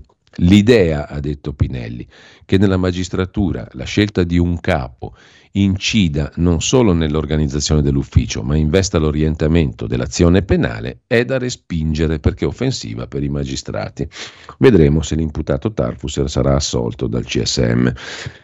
Tra poco, intanto, tra pochissimo, mandiamo in onda anche il diritto e rovescio in audio-video, ovvero il contributo che ci fornisce, ci regala quotidianamente eh, il direttore di Italia Oggi, Pierluigi Magnaschi, lo prepariamo tra un minuto, lo mandiamo in onda, poi alle 8.30, poco dopo le previsioni del tempo, abbiamo con noi anche il professor Fabrizio Pezzani per una conversazione che promette di essere assai interessante su un paio di argomenti dei quali potrete conoscere tra poco. Mentre mm, vi faccio in tempo a citare Giorgetti che spinge le privatizzazioni, porteremo in cassa l'1% del PIL. Ora tutti vogliono.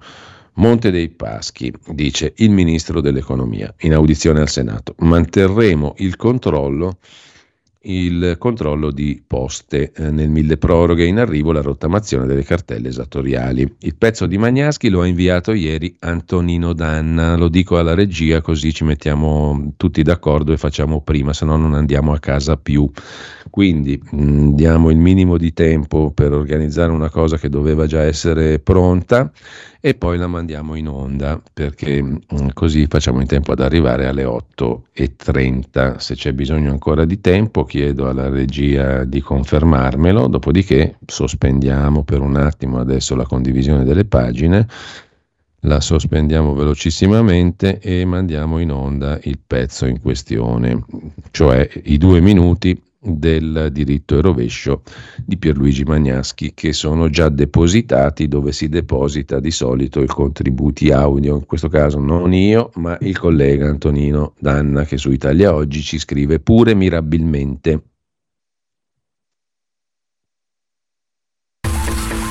Ehi tu, non trovi più il segnale di Radio Libertà sulla tua radio DAB? Non disperarti, risintonizza. Sì, ma come? È facile, tasto menu, poi scegli il tasto corrispondente alla ricerca automatica dei canali, attendi qualche minuto e tutte le stazioni DAB della tua zona saranno disponibili. Stai ascoltando Radio Libertà. la tua voce libera, senza filtri né censura. La tua radio.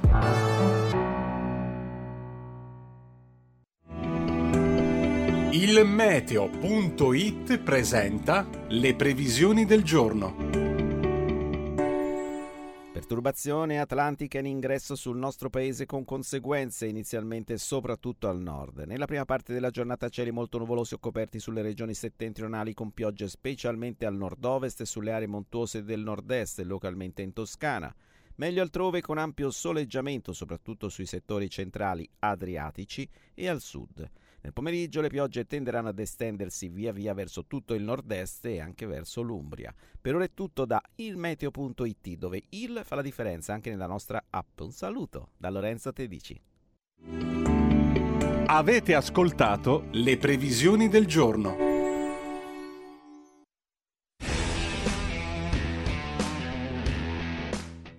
L'abuso di ufficio è stato abolito con un primo voto al Senato. Ha votato a favore la maggioranza più il gruppo di Renzi.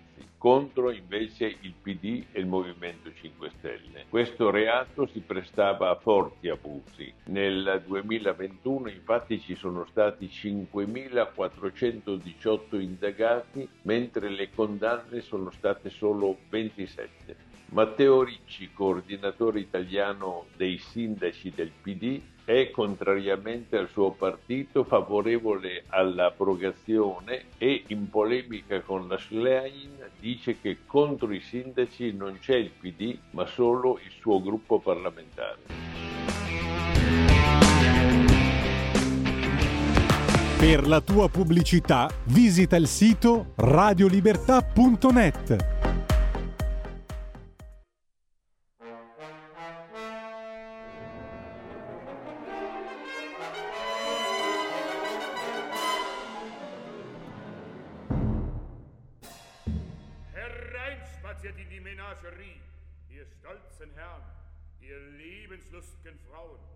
mit heißer Wollust und mit kaltem Grauen die unbeseelte Kreatur zu schauen, gebändigt durch das menschliche Genie. Was seht ihr in den Lust- und Trauerspielen? Haustiere, die so wohlgesittet fühlen, an blasser Pflanzenkost ihr Mütchen kühlen und schwelgen im behaglichen Gewirr, wie jene anderen unter dem Parterre. Das wahre Tier, das wilde, schöne Tier, das, meine Damen, sehen Sie nur bei mir. Sie sehen den Tiger, wie gewohnheitsmäßig, was in den Sprung ihm läuft, hinunterschlingt. Den Bären, der von Anbeginn gefräßig,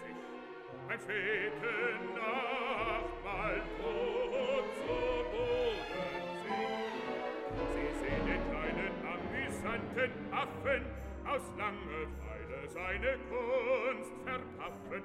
Er hat Talent, doch fehlt ihm jede Größe, drum kokettiert er frech mit seiner Blöße.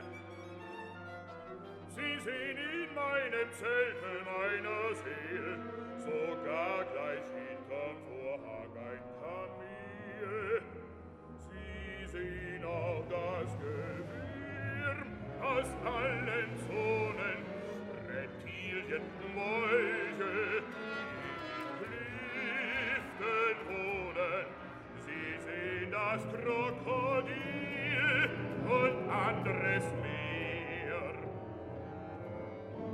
Die Aujus, bring mir unsere Schlange,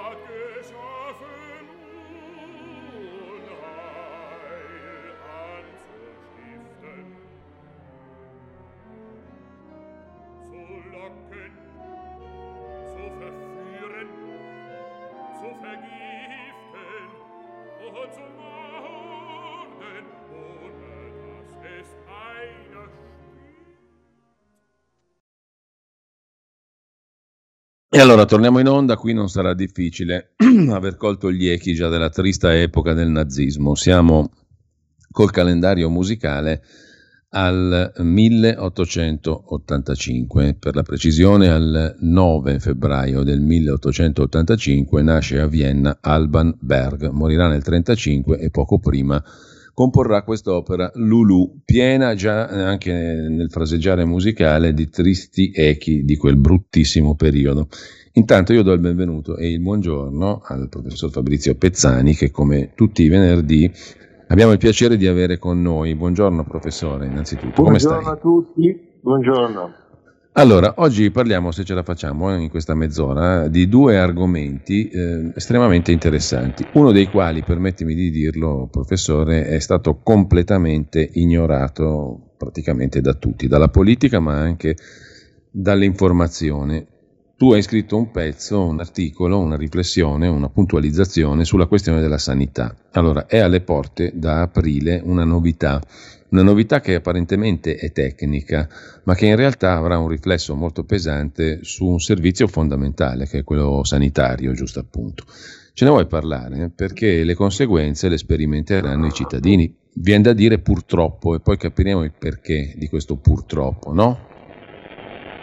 Sì, eh, il problema della sanità sta diventando oh, un, un problema sempre più eh, pesante per, per il ruolo che occupa e per come viene eh, esplicata, esercitata eh, da parte delle strutture pubbliche e anche private.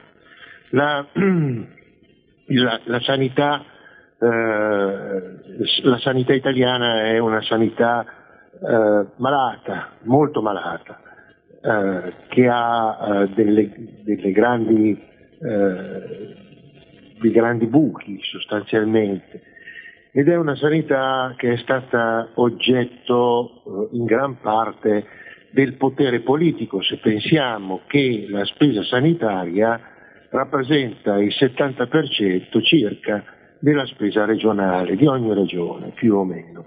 E quindi questa eh, importante fonte di eh, ricchezza, di lavoro, di, di possibilità ha aperto la strada e gli interessi e anche l'appetito di molti politici, di molti uomini di, di potere, di interesse, per aggiudicarsi commesse, per aggiudicarsi posti, per segnalare persone di loro conoscenza e, e immetterle nel sistema del personale. Quindi la sanità eh, rappresenta una, eh, una profonda, eh, una, una, spesa molto, molto, molto elevata. Sì.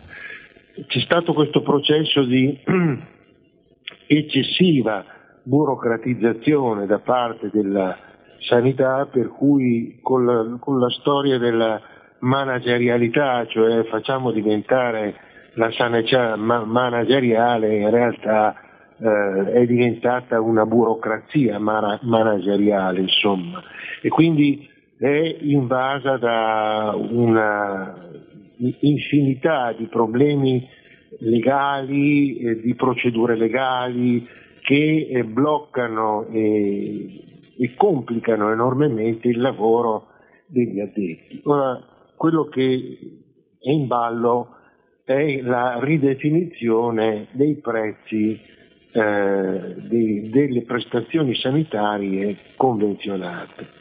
Quindi il, il, parte delle prestazioni eh, pubbliche sono erogate direttamente dalla, dalle istituzioni pubbliche, dagli ospedali pubblici e parte di queste vengono erogate da strutture sanitarie convenzionate. Che cosa consiste il convenzionamento? Consiste nel fatto che le prestazioni possono essere fatte da istituti privati convenzionati per le quali viene definito un prezzo. Eh, da aprile di quest'anno eh, dovrebbe essere rivisto complessivamente il prezzo delle prestazioni sanitarie convenzionali. In alcuni casi eh, questi prezzi, che peraltro sono fermi da molto tempo, eh, dovrebbero essere ridotti sino al 50% delle loro prestazioni. Questo che cosa vuol dire? Vuol dire che eh, potenzialmente si crea un eh, problema eh, molto elevato di, di risposta. Se abbiamo delle strutture che sopravvivono con un certo volume di attività a certi prezzi, è chiaro che diminuendo i prezzi, arrivando addirittura a dimezzarli, si crea una sorta di collo di bottiglie. Quindi sì. le stesse prestazioni, eh, cioè lo, lo, le stesse entrate eh, che si, si, hanno con un volume eh, di attività si potranno ottenere con un 50% in più di attività uh, con un prezzo ridotto. Quindi questo che cosa crea? Crea un problema di, mm, di aumento, cioè come, come, come il convenzionamento come, come, può affrontare questo problema, o facendo lavorare molto di più, il 50% di più, in alcuni casi di meno, la, la riduzione delle, delle, tariffe in alcuni casi è ridotta là dove più di un tanto non puoi scendere perché è già abbastanza bassa, negli altri casi la riduzione del 50% comporta il fatto che gli stessi operatori per assolvere la richiesta e per rispondere alla domanda di servizi sanitari devono fare a parità di risultato economico il 50% di lavoro sì. in più. E questo che cosa comporta? E comporta il fatto che eh, il, il, rischio, il rischio che all'aumento della pressione sul lavoro aumentino i rischi degli errori fatti, insomma, no? Quindi abbiamo un carico che non è solo un carico dal punto di vista eh, del lavoro, e qui parliamo non solo del lavoro medico che si trova ad mm. affrontare per ottenere lo stesso risultato economico il 50% delle attività in più, ma eh, immaginiamo l'effetto delle, mh, della burocrazia che deve aumentare del 50% tutta la, la produzione delle, delle, carte, delle normative, delle... quindi già ora le persone che si trovano eh, sbandate per andare a fare un esame. Ecco, no, ma, ma, ma mm, mm, scusami se ti interrompo, uh, Fabrizio, ma questa qui è una questione mm. colossale, no? Perché intanto la sanità uh, è il 70-75% della spesa delle regioni, sono decine di miliardi di euro. Il Fondo Sanitario Nazionale, se non sbaglio, è intorno ai 134 miliardi all'anno, no? Sì, mm. Eh, allora, um, e il fatto che tu rivedi i prezzi, eh, le, i prezzi per le prestazioni sanitarie, che sono fermi da oltre dieci anni, come hai spiegato, che saranno ridotti del 50%, questa è una roba colossale, cioè è una cosa che ha conseguenze enormi, no? Perché tu dovrai tagliare, tagliare il 50% delle prestazioni oppure fare il 50% di prestazioni in più per avere lo stesso risultato di oggi, lavorare il doppio per avere lo stesso risultato, pagare i medici la metà o meno, insomma pagarli un nulla, oppure far pagare a noi, perché in qualche modo il buco va colmato, no?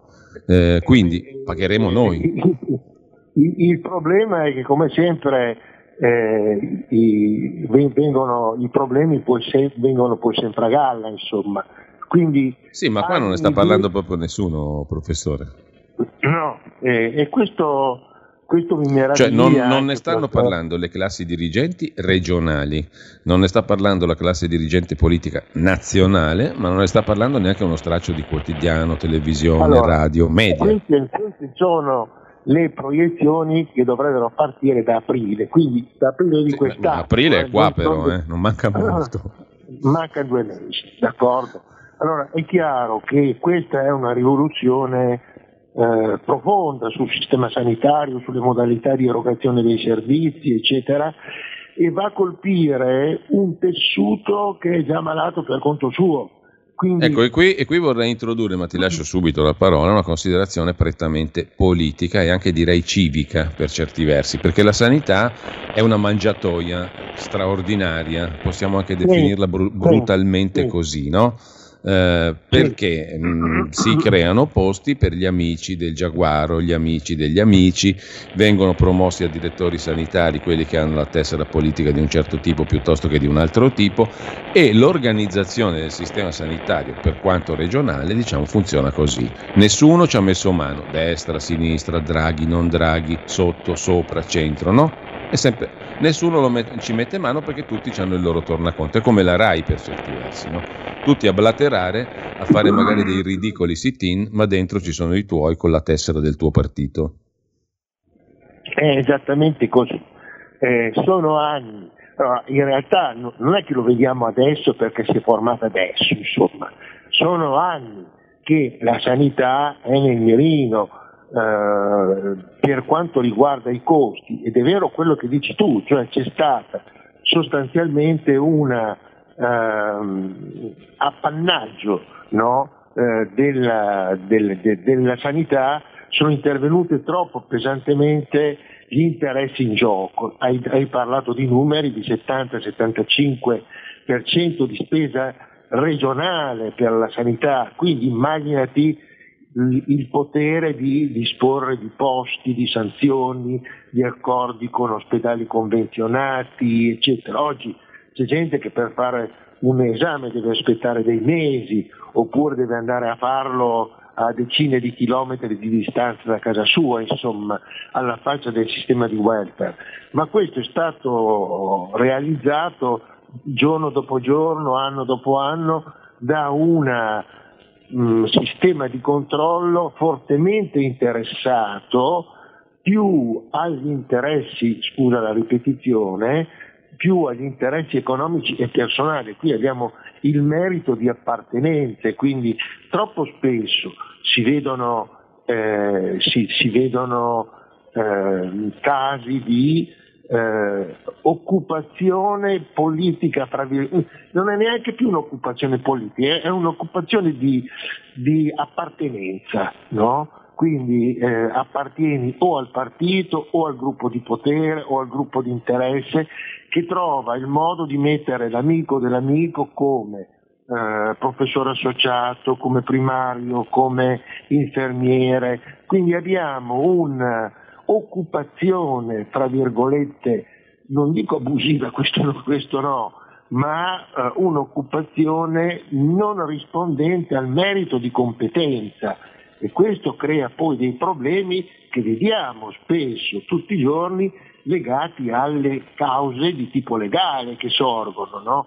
perché le cause di, di ma, mala sanità, insomma, è, chiaro che all'aumentare dell'intensità di lavoro, all'aumentare del carico burocratico, eh, certo. si riducono i tempi, aumenta la stanchezza e inevitabilmente aumentano gli errori.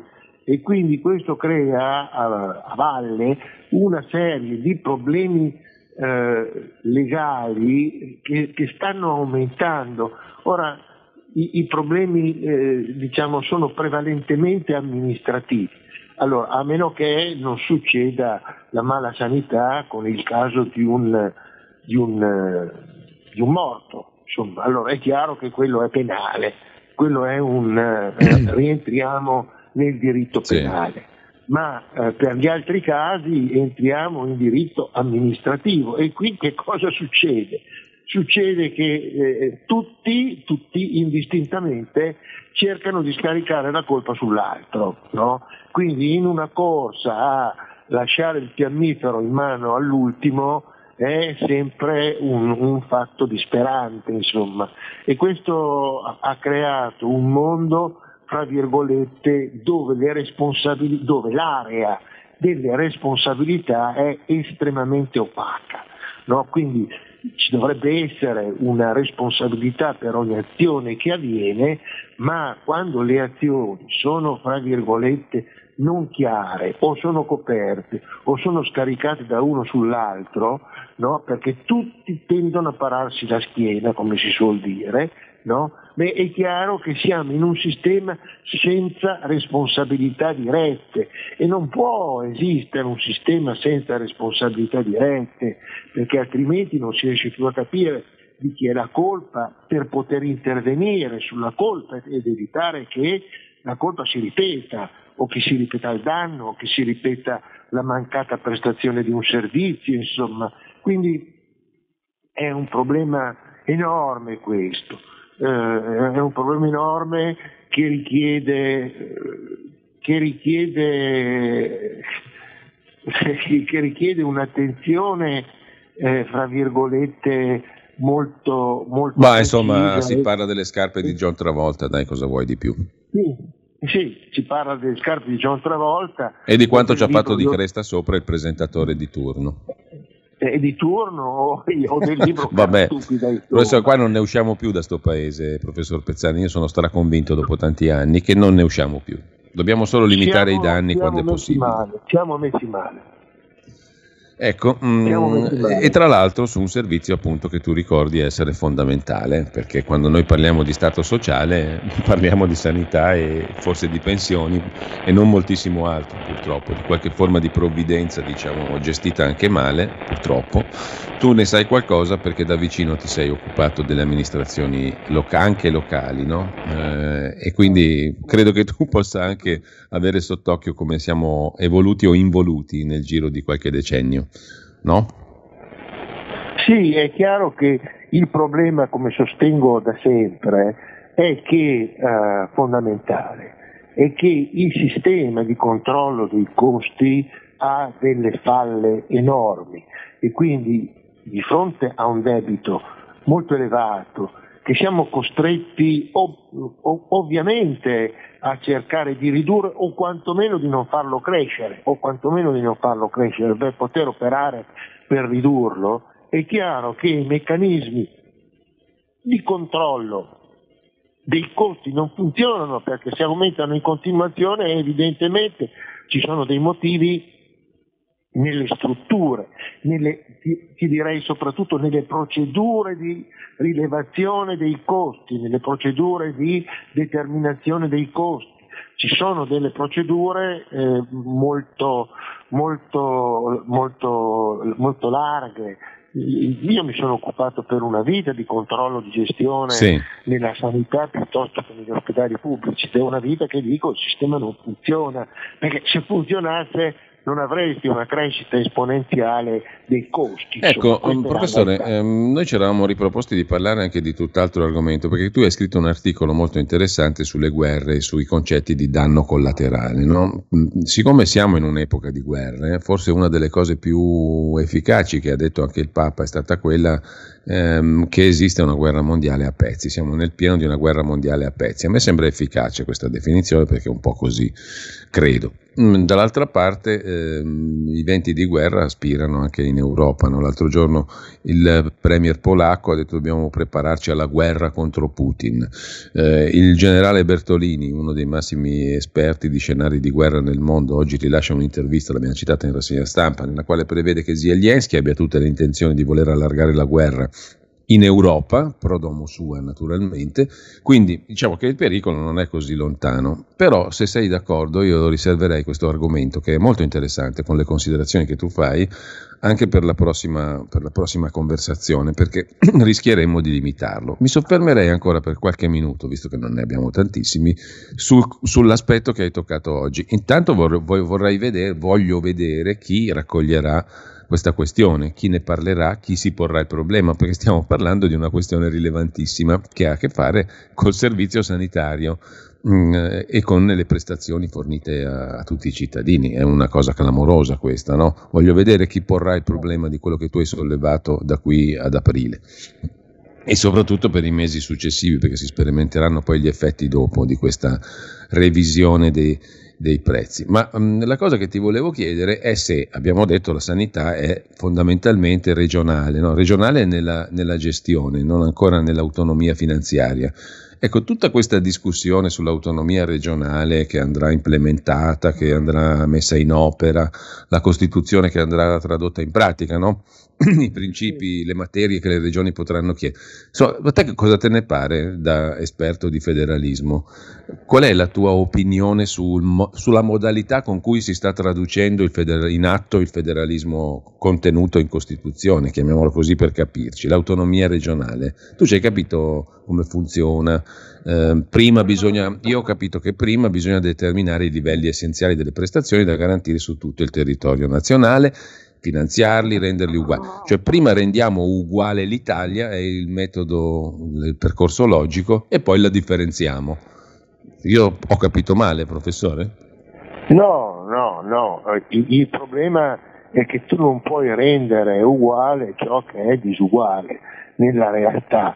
Eh, Poi francamente, scusami, eh, ma anche mi è venuto da fare una riflessione, non ci siamo riusciti in 170 anni di unità d'Italia a renderlo uguale questo paese, dovremmo farcela in un anno, due mesi, sei mesi, due anni.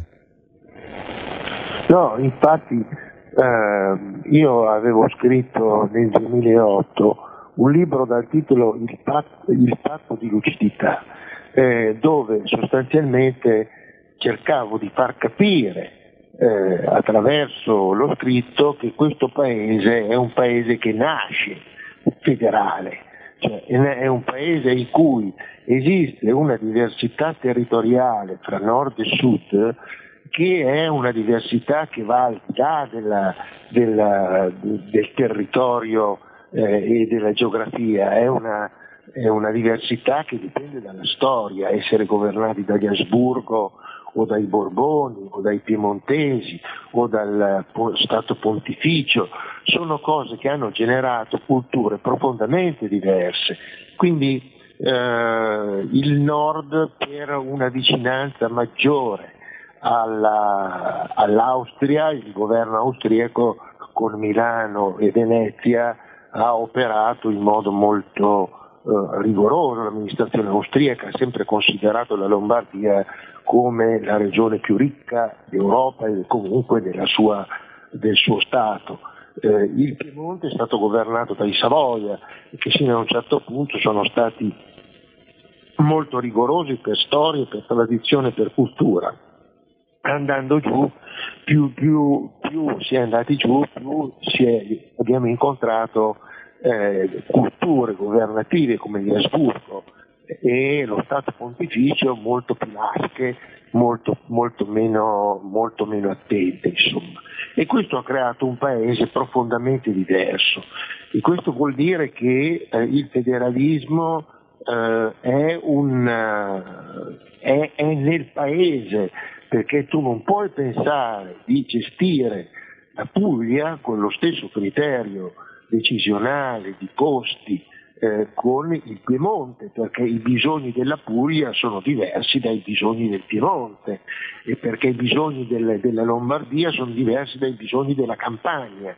E quindi è chiaro che tu devi affrontare la modalità di, di, risolvere i problemi, di risolvere i bisogni, che non sono esattamente uguali in tutti eh, i paesi. Parliamo di disoccupazione, parliamo di malattie, parliamo, parliamo di una serie di fatti che incidono pesantemente sulle modalità di vita di ogni singola regione. Per cui il federalismo diventa il modo indispensabile per eh, dare al Paese una maggiore stabilità, perché altrimenti il rischio è che vengano fuori delle controversie, il nord contro il sud, eccetera, e in realtà il problema nasce dal fatto che in un mondo che cambia molto velocemente è necessario avere delle gestioni estremamente elastiche e rapide nelle risposte, non puoi aspettare un centro che elabora l'amministrazione centrale, che elaborano, fanno le norme, poi le distribuiscono alle regioni, perdi un sacco di tempo, quando sei arrivato a eh, disporre di una norma nella regione dopo che è passata attraverso mille ministeri, quella norma oramai è stata sorpassata dalla realtà. Quindi il, il federalismo credo che sia un problema fondamentale e va affrontato col fatto che ogni regione deve cominciare ad assumersi delle responsabilità. E le regioni spendono proprio perché in mancanza di un controllo eh, preciso e corretto da parte dello Stato centrale c'è spazio per le spese non dovute. Tanto poi si ripiana sempre, mm. tanto poi mm. lo Stato che interviene. Insomma, diciamo poi... la verità, qua non, non, c'è sintomo di reale cambiamento per no, il momento no, no, su questi aspetti, eh, anche di gestione della cosa pubblica. Ma perché secondo te, è l'ultima questione perché sono le 8.59, Ehm, ti chiedo una telegrafica risposta, professore, ma perché secondo te non si mette mai mano veramente al funzionamento della macchina nella sua realtà? Cioè ci sono tante, tanti diciamo, proclami ideologici, no? Faremo, diremo, noi siamo quegli altri, siamo diversi da quegli altri, tutti sono diversi da quelli che c'erano prima, ma perché nessuno mette mano ai meccanismi proprio terra a terra di funzionamento delle cose, al come funzionano le macchine, dal comune allo Stato centrale? Perché mancano le competenze, perché mancano le competenze, questa è la realtà. Cioè, la, la, storia in 2000 anni, in 2000 anni, la storia si ripete sempre, no? come diceva Giambattista Vico nel 1717. La storia si ripete non nel senso che si ripete esattamente allo stesso modo, ma le modalità con cui si creano le falle e qua, le modalità attraverso le quali una civiltà salta, salta sono sempre esattamente le stesse da 2000 anni. E cosa succede? Succede che progressivamente, e questo è successo per gli egiziani, è successo per i romani, è successo per i greci, è successo per l'impero russo, è successo per l'impero austro-ungarico, è successo per l'Inghilterra e sta succedendo per gli Stati Uniti. Che cosa e anche drammaticamente per noi. Che cosa si verifica? Che quando un, uno Stato eh, eh raggiunge un'autonomia, eh, un potere di governo importante e, e, e, e viene presidiato da uomini di potere competenti, perché i problemi non sono mai problemi materiali, i problemi sono sempre e solo problemi di persone, o hai le persone competenti o hai le persone che non sono competenti. Quindi che cosa succede? Che mh, nel, nel, tempo, eh, prendiamo il caso dell'Italia, dopo la seconda guerra mondiale abbiamo un governo molto forte perché c'è presente il bisogno di ricostruire il paese, c'è il De Gasperi, c'è i Fanfani, c'è il Moro, c'è i Einaudi, hai delle figure eh, professionali, competenti e responsabilizzati. De Gasperi diceva ai suoi alle elezioni dovete promettere sempre qualcosa di meno di quello che siete sicuri di ottenere, no? e qui siamo esattamente il contrario. Quindi che cosa succede? Che a un certo punto questa classe dirigente ottima, tra virgolette, comincia a, a qualcuno di questi a pensare di più all'interesse della propria parte che non al bene comune. E mano a mano che si avanza questa, tra virgolette, mh, occupazione, occupazione politica e personale delle risorse nei vari paesi, progressivamente il dominio viene eh, aiutato dalla necessità di tirare dentro delle persone meno competenti, perché se sono meno competenti hanno più possibilità di essere controllate e più possibilità di essere manovrate. Per cui che cosa succede? Un lento decadere della qualità delle persone e lentamente il, il sistema politico richiama persone meno competenti che a loro volta richiamano persone sempre meno competenti e, e questo si avvia in una sorta di, eh, di, di corsa verso verso il vuoto, verso, verso il caos sostanzialmente. No? Se noi prendiamo oggi le classi dirigenti al potere, le confrontiamo con quelle di 40 anni fa, vediamo la diversità, insomma, no?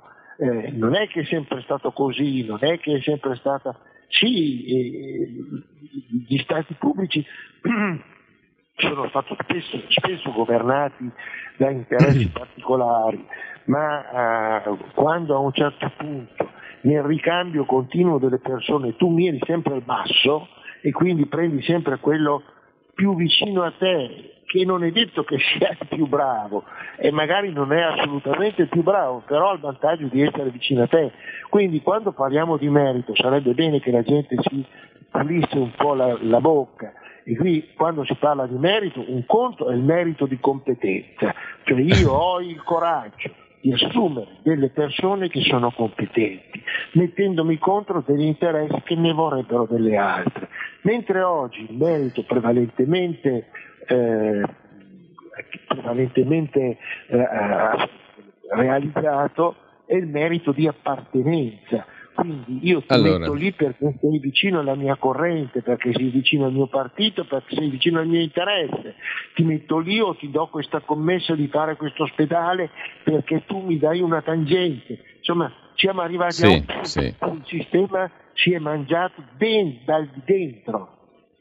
Allora, professore, noi dobbiamo salutarci qua. Io ti ringrazio come al solito e ehm, ci diamo appuntamento di sicuro al venerdì prossimo a quest'ora, alle otto e mezza. Parleremo di guerre e dei danni collaterali perché il tuo articolo mh, credo che stimolerà molti ascoltatori e ascoltatrici a riflettere. Grazie al professor Fabrizio Pezzani.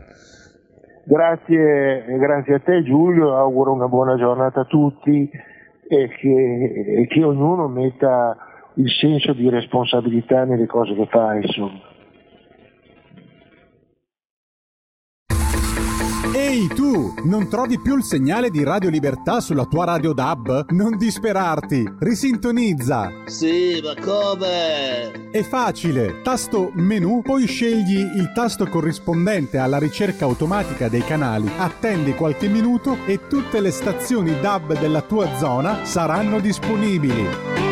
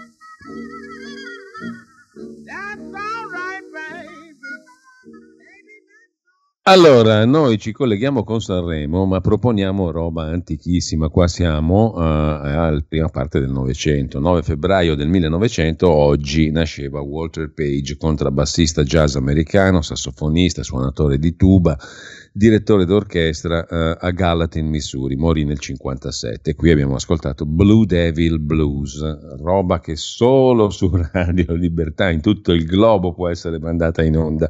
Nel contempo ci trasferiamo al 74 Festival della canzone italiana con Marco Menduni che dovrebbe essere in collegamento con noi in questo momento. Come al solito ti abbiamo tirato giù dal letto, Marco. Buongiorno. Io non sento nulla. eh, spero che gli ascoltatori sentano qualcosa perché non sto sentendo assolutamente niente. Chiedo conferma alla regia del bello della, di- della diretta.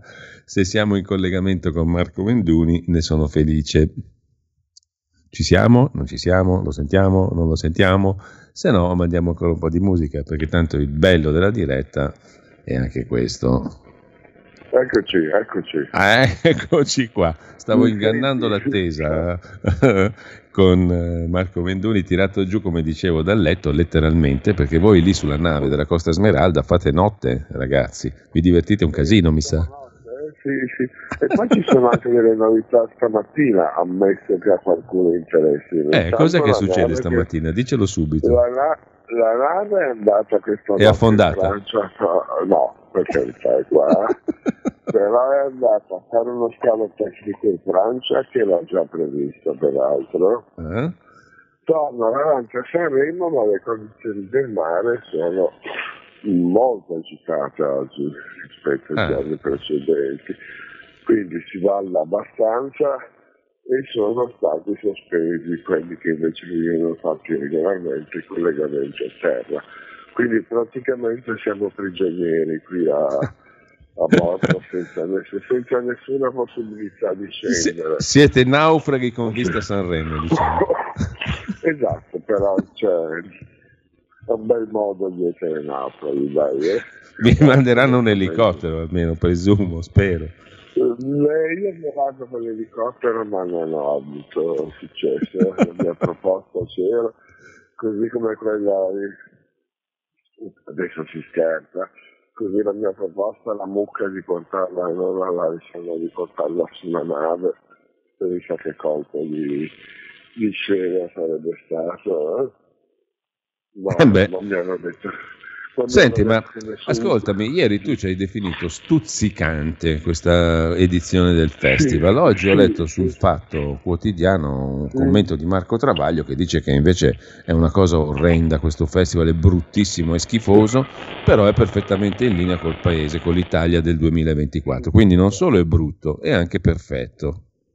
Sì, non è che debba essere d'accordo con Marco sempre. eh. Io, ero- io avevo trovato dei- degli spunti interessanti. Ci, ci ne racconto una però forse Sì. molto genovese, molto ligure. Sì. Eh, forse non tutti conoscono Brescia, però l'hanno visto l'orgoglio di Liguria e soprattutto di una, anche di una certa parte del tipo calcistico. eh. Ma ieri sera ho visto veramente che sulla nave le folle per eh, le folle compatibilmente con quella nave dove ci sono comunque 3.800 persone che sono Mm. andate a vedere l'esibizione di, di Brescia e quindi già è stata una cosa, una cosa divertente. Poi come sai la canzone porta i vestigli di una squadra di una squadra genovese, quindi Mm. diciamo questa eh, la partecipazione personale che magari non è condivisa ovviamente da tutti gli italiani e anche le altre cose io non le ho viste così, così tremende. Russell Crowe mi è piaciuto, non è in forma fisica strepitosa, però è, però è stato, è stato bello, dai, o no? Eh beh, io non ti devo dire la verità che non, non- non- non seguo perché mi addormento molto prima, mi sveglio alle 5 della mattina e, e non riesco a seguire, però insomma... Però un attore famoso, vabbè, c'è già l'evocazione del personaggio che tutti... Senti, che ma chi vince conosciamo. alla fine?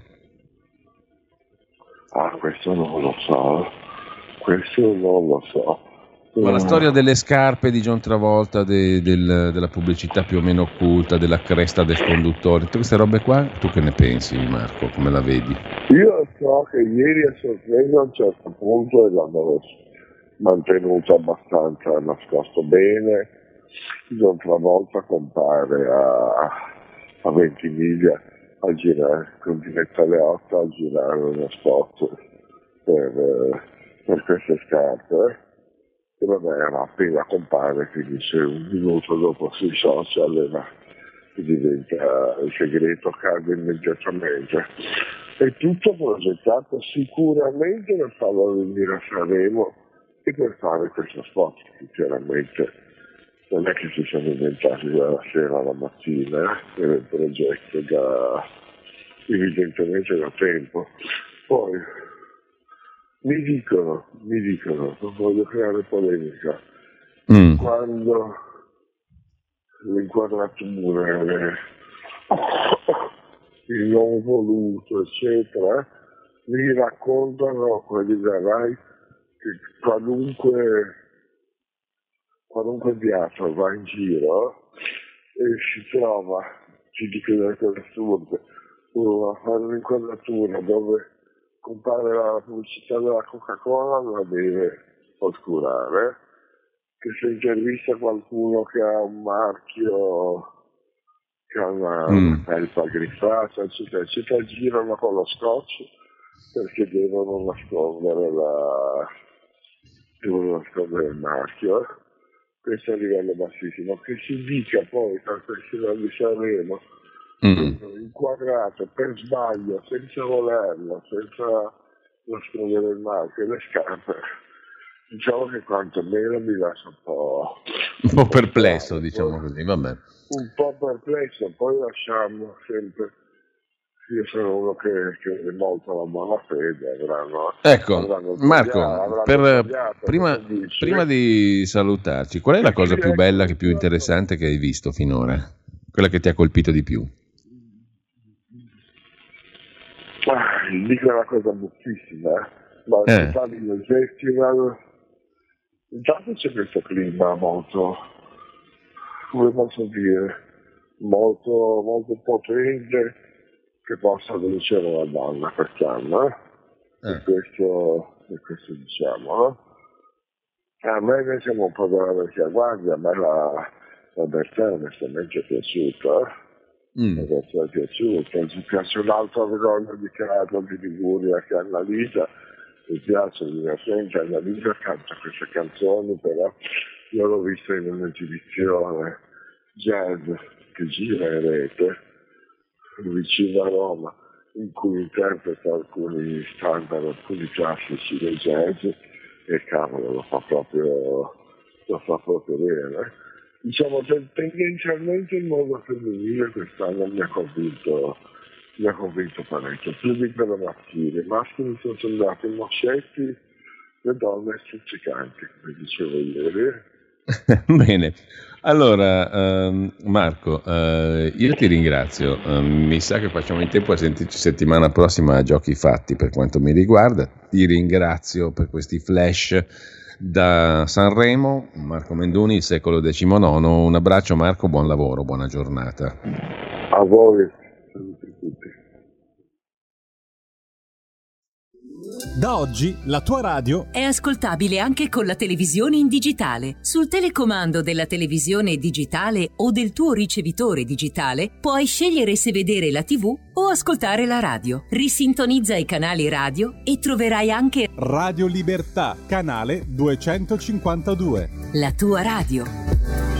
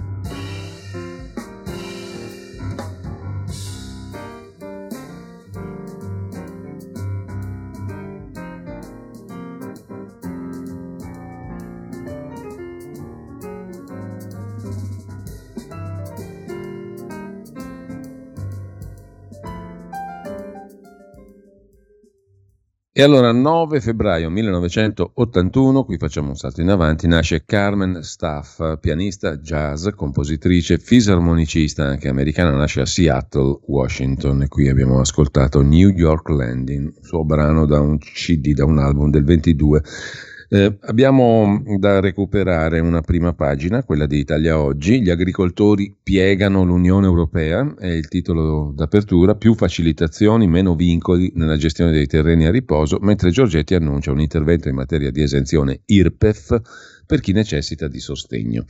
Ancora in primo piano, sul quotidiano diretto da Pierluigi Magnaschi, il clamore fatto in Italia ha svegliato l'opinione pubblica ungherese che adesso è contro la Salis, un effetto paradossale notato da Franco Vechis su Open e su Italia Oggi.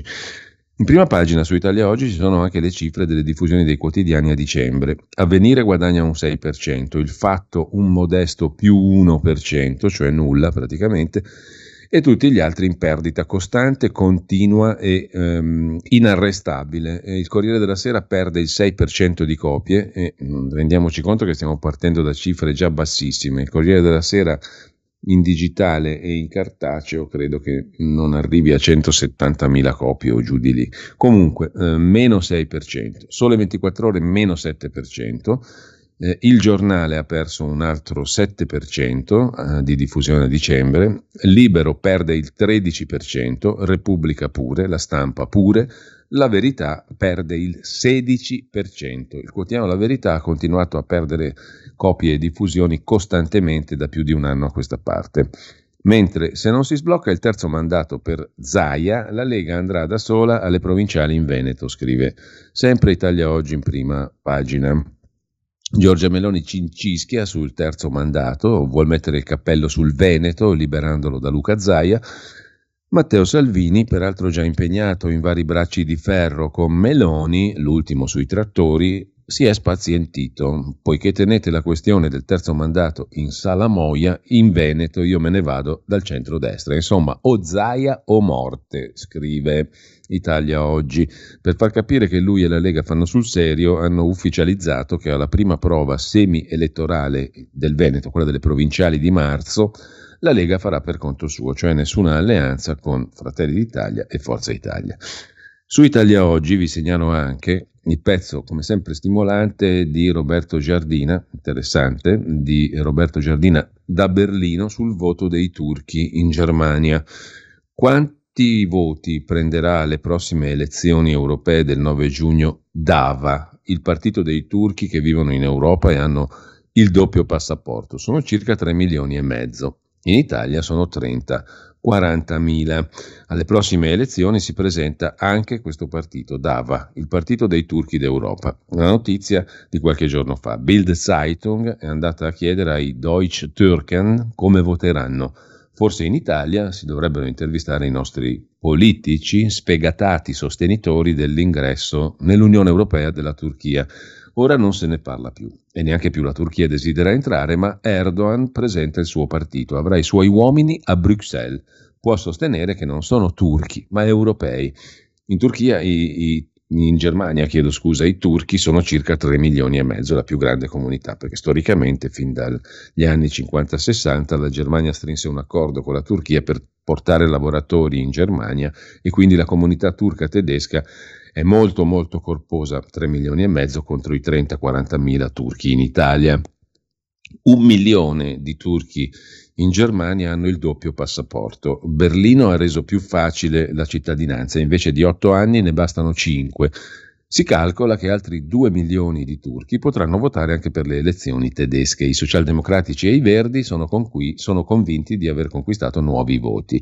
Ai suoi tempi Angela Merkel, decisamente contraria all'ingresso della Turchia nell'Unione Europea, perse il sostegno dei turchi. Ma lei non faceva calcoli elettorali. Sui turchi mi sono sbagliato, scrive Roberto Giardina. Vivo a Berlino, che è la più popolosa città turca d'Europa, 238.000 residenti. Istanbul si trova in gran parte sulla riva asiatica del Bosforo. Credevo che i miei turchi berlinesi fossero integrati, ma la situazione è cambiata. Erdogan ha risvegliato l'orgoglio nazionale. Le ragazze sfoggiano di nuovo il velo islamico come orgoglioso simbolo di identità. I ragazzi bruciano le bandiere di Israele e a Capodanno hanno aggredito i poliziotti insieme con gli emigrati arabi. Il 65% ha votato per Erdogan. Vivono anche da tre generazioni in una democrazia, ma parteggiano per il dittatore. Cem Özdemir, turco nato in Germania, è ministro all'agricoltura, candidato al Ministero degli Esteri. È convinto che i suoi turchi voteranno in maniera ragionevole. È obbligato a essere ottimista. Le interviste della Bild non sono un sondaggio, i cronisti hanno incontrato turchi a caso, tutti uomini, tranne una. Chissà perché. Forse perché donne, madri e figlie sono entusiaste sostenitrici di Erdogan? Chan Eroglu, 24 anni, vive a Dresda. Non voterà per Dava, ci sono altre valide alternative per noi immigrati. Ebru Yapishi, 48 anni, commessa in macelleria ad Usiburg, mi contraddice. Non trovo corretto che Erdogan si immischi nella politica tedesca, non mi piace quanto sta facendo in Turchia. Seguono altre voci raccolte appunto da Bild. Il voto dei turchi in Germania, che non si sono per niente integrati, anzi o meglio sembravano integrati, ma parteggiano per il dittatore. A proposito di capi di Stato, Bolsonaro, l'ex presidente del Brasile, va verso l'arresto, è stato sequestrato il suo passaporto, è sotto accusa per tentato golpe del 23, anche lui come Trump. Non potrà fuggire all'estero, già presi tre collaboratori, scrive il giornale. Poi c'è una cosa molto curiosa, in vista delle prossime elezioni regionali in Sardegna, in questo caso, a Nuoro il vescovo Mura ha moderato un incontro tra i candidati governatori Chessa, Soru, Todde e Truzzu. Diamo alla Sardegna nuove speranze, lo racconta Avvenire. Insomma, una perfetta fusione tra la Chiesa cattolica e il potere politico. Bellissima, fantastica fotografia dalla Sardegna, mentre a Caivano scatta l'ora dello sgombero, con tanti auguri, garantire la legalità e la sicurezza. Da ieri 419 persone, scrive Avvenire, sono state denunciate per occupazione abusiva, hanno un mese di tempo per lasciare le case. Illegale l'uso di quasi un alloggio su tre, il 30% degli alloggi è illegale. Don Patriciello dice la questione è politica, ma si dia un tetto ai bambini, impossibile sgomberarli. Se volete conoscere la questione delle scarpe U-Power, quelle di John Travolta a Sanremo, o meglio, eh, non la questione, ma il fondatore dell'impresa, Franco Uzzeni, sul giornale di oggi, a pagina 4, Angelo Allegri traccia una sua biografia. La passione di una vita sono stati i rally, 63 vittorie. Eh, solo pochi anni fa, protagonista con U-Power della vicenda Sanremo, Franco Uzzeni ha messo nel cassetto la licenza e dato l'addio alle competizioni. Adesso ha fondato la U-Power che va forte. A proposito di rally, c'è un servizio su, sul ministro Calderoli sul 7 del Corriere della Sera che ricorda che era un rallista anche lui. Eccolo qua, lo state vedendo adesso in una sua performance sulla moto da cross. Roberto Calderoli è nato a Bergamo 67 anni fa, ha cominciato giovanissimo a correre in moto, viene intervistato sul 7 del Corriere della Sera di oggi da Marco Cremonesi. Prima le moto e i rally, ora guido i camion, sono alla sesta patente dice il ministro leghista degli affari regionali. Una passione, ho anche quelle per la barca, il trattore e l'escavatore. La legge sull'autonomia, mio nonno Guido sarebbe fiero, fondò la Lega Lombarda 18 anni prima di Bossi, dice il ministro Calderoli, che sta anche lui come di Pietro sul trattore. Il 7 oggi è in, si è imbestialito della Lega, si è, scusate il verbo che è del tutto improprio, si è innamorato, diciamo così, della vecchia Lega. Dopo Calderoli tocca al Trota, il figlio di Umberto Bossi, una moglie, 70 capre l'epopea del Trota che trova un lieto fine, scrive l'impareggiabile Fabrizio Roncone. Ma anche il fatto ci propone una vecchia foto di Bossi col Trota, con l'acqua del Po, eh, delle sorgenti del Po, eccetera, eccetera. Dobbiamo salutarci qua, però. Stato di famiglia, la Repubblica dei figli di. Chissà perché è stato scelto proprio il povero il povero eh, Trota, come l'hanno ribattezzato con molta eleganza tutti i giornalisti dopo che il papà fece una battuta. Comunque, chiudiamo qui la rassegna stampa, eh, togliamo la nostra bella condivisione di torno, ci ascoltiamo un celeberrimo brano di Carol King, 9 febbraio 1942, nasceva a Manhattan, nome d'arte di Carol Joan Klein ebrea di stirpe, cantautrice, compositrice, pianista statunitense. 118 canzoni entrate nella massima classifica, la cantautrice di maggior successo della seconda metà del XX secolo negli Stati Uniti. Questa l'hanno cantata un po' tutti, ma l'aveva scritta lei, You've Got a Friend. E a seguire liberamente di Giovanni Sallusti, il cui Parlamento con due deputati della Lega che discutono che discutono della vicenda Salis e delle foibe e poi appunto Giorgio Moulet che mm, ci chiarisce come mai è andato a farsi benedire la giurì d'onore sulla vicenda del MES, la contesa Meloni-Conte. Buon ascolto e poi naturalmente Pierluigi Pellegrini da non perdere oltre la pagina 10.30.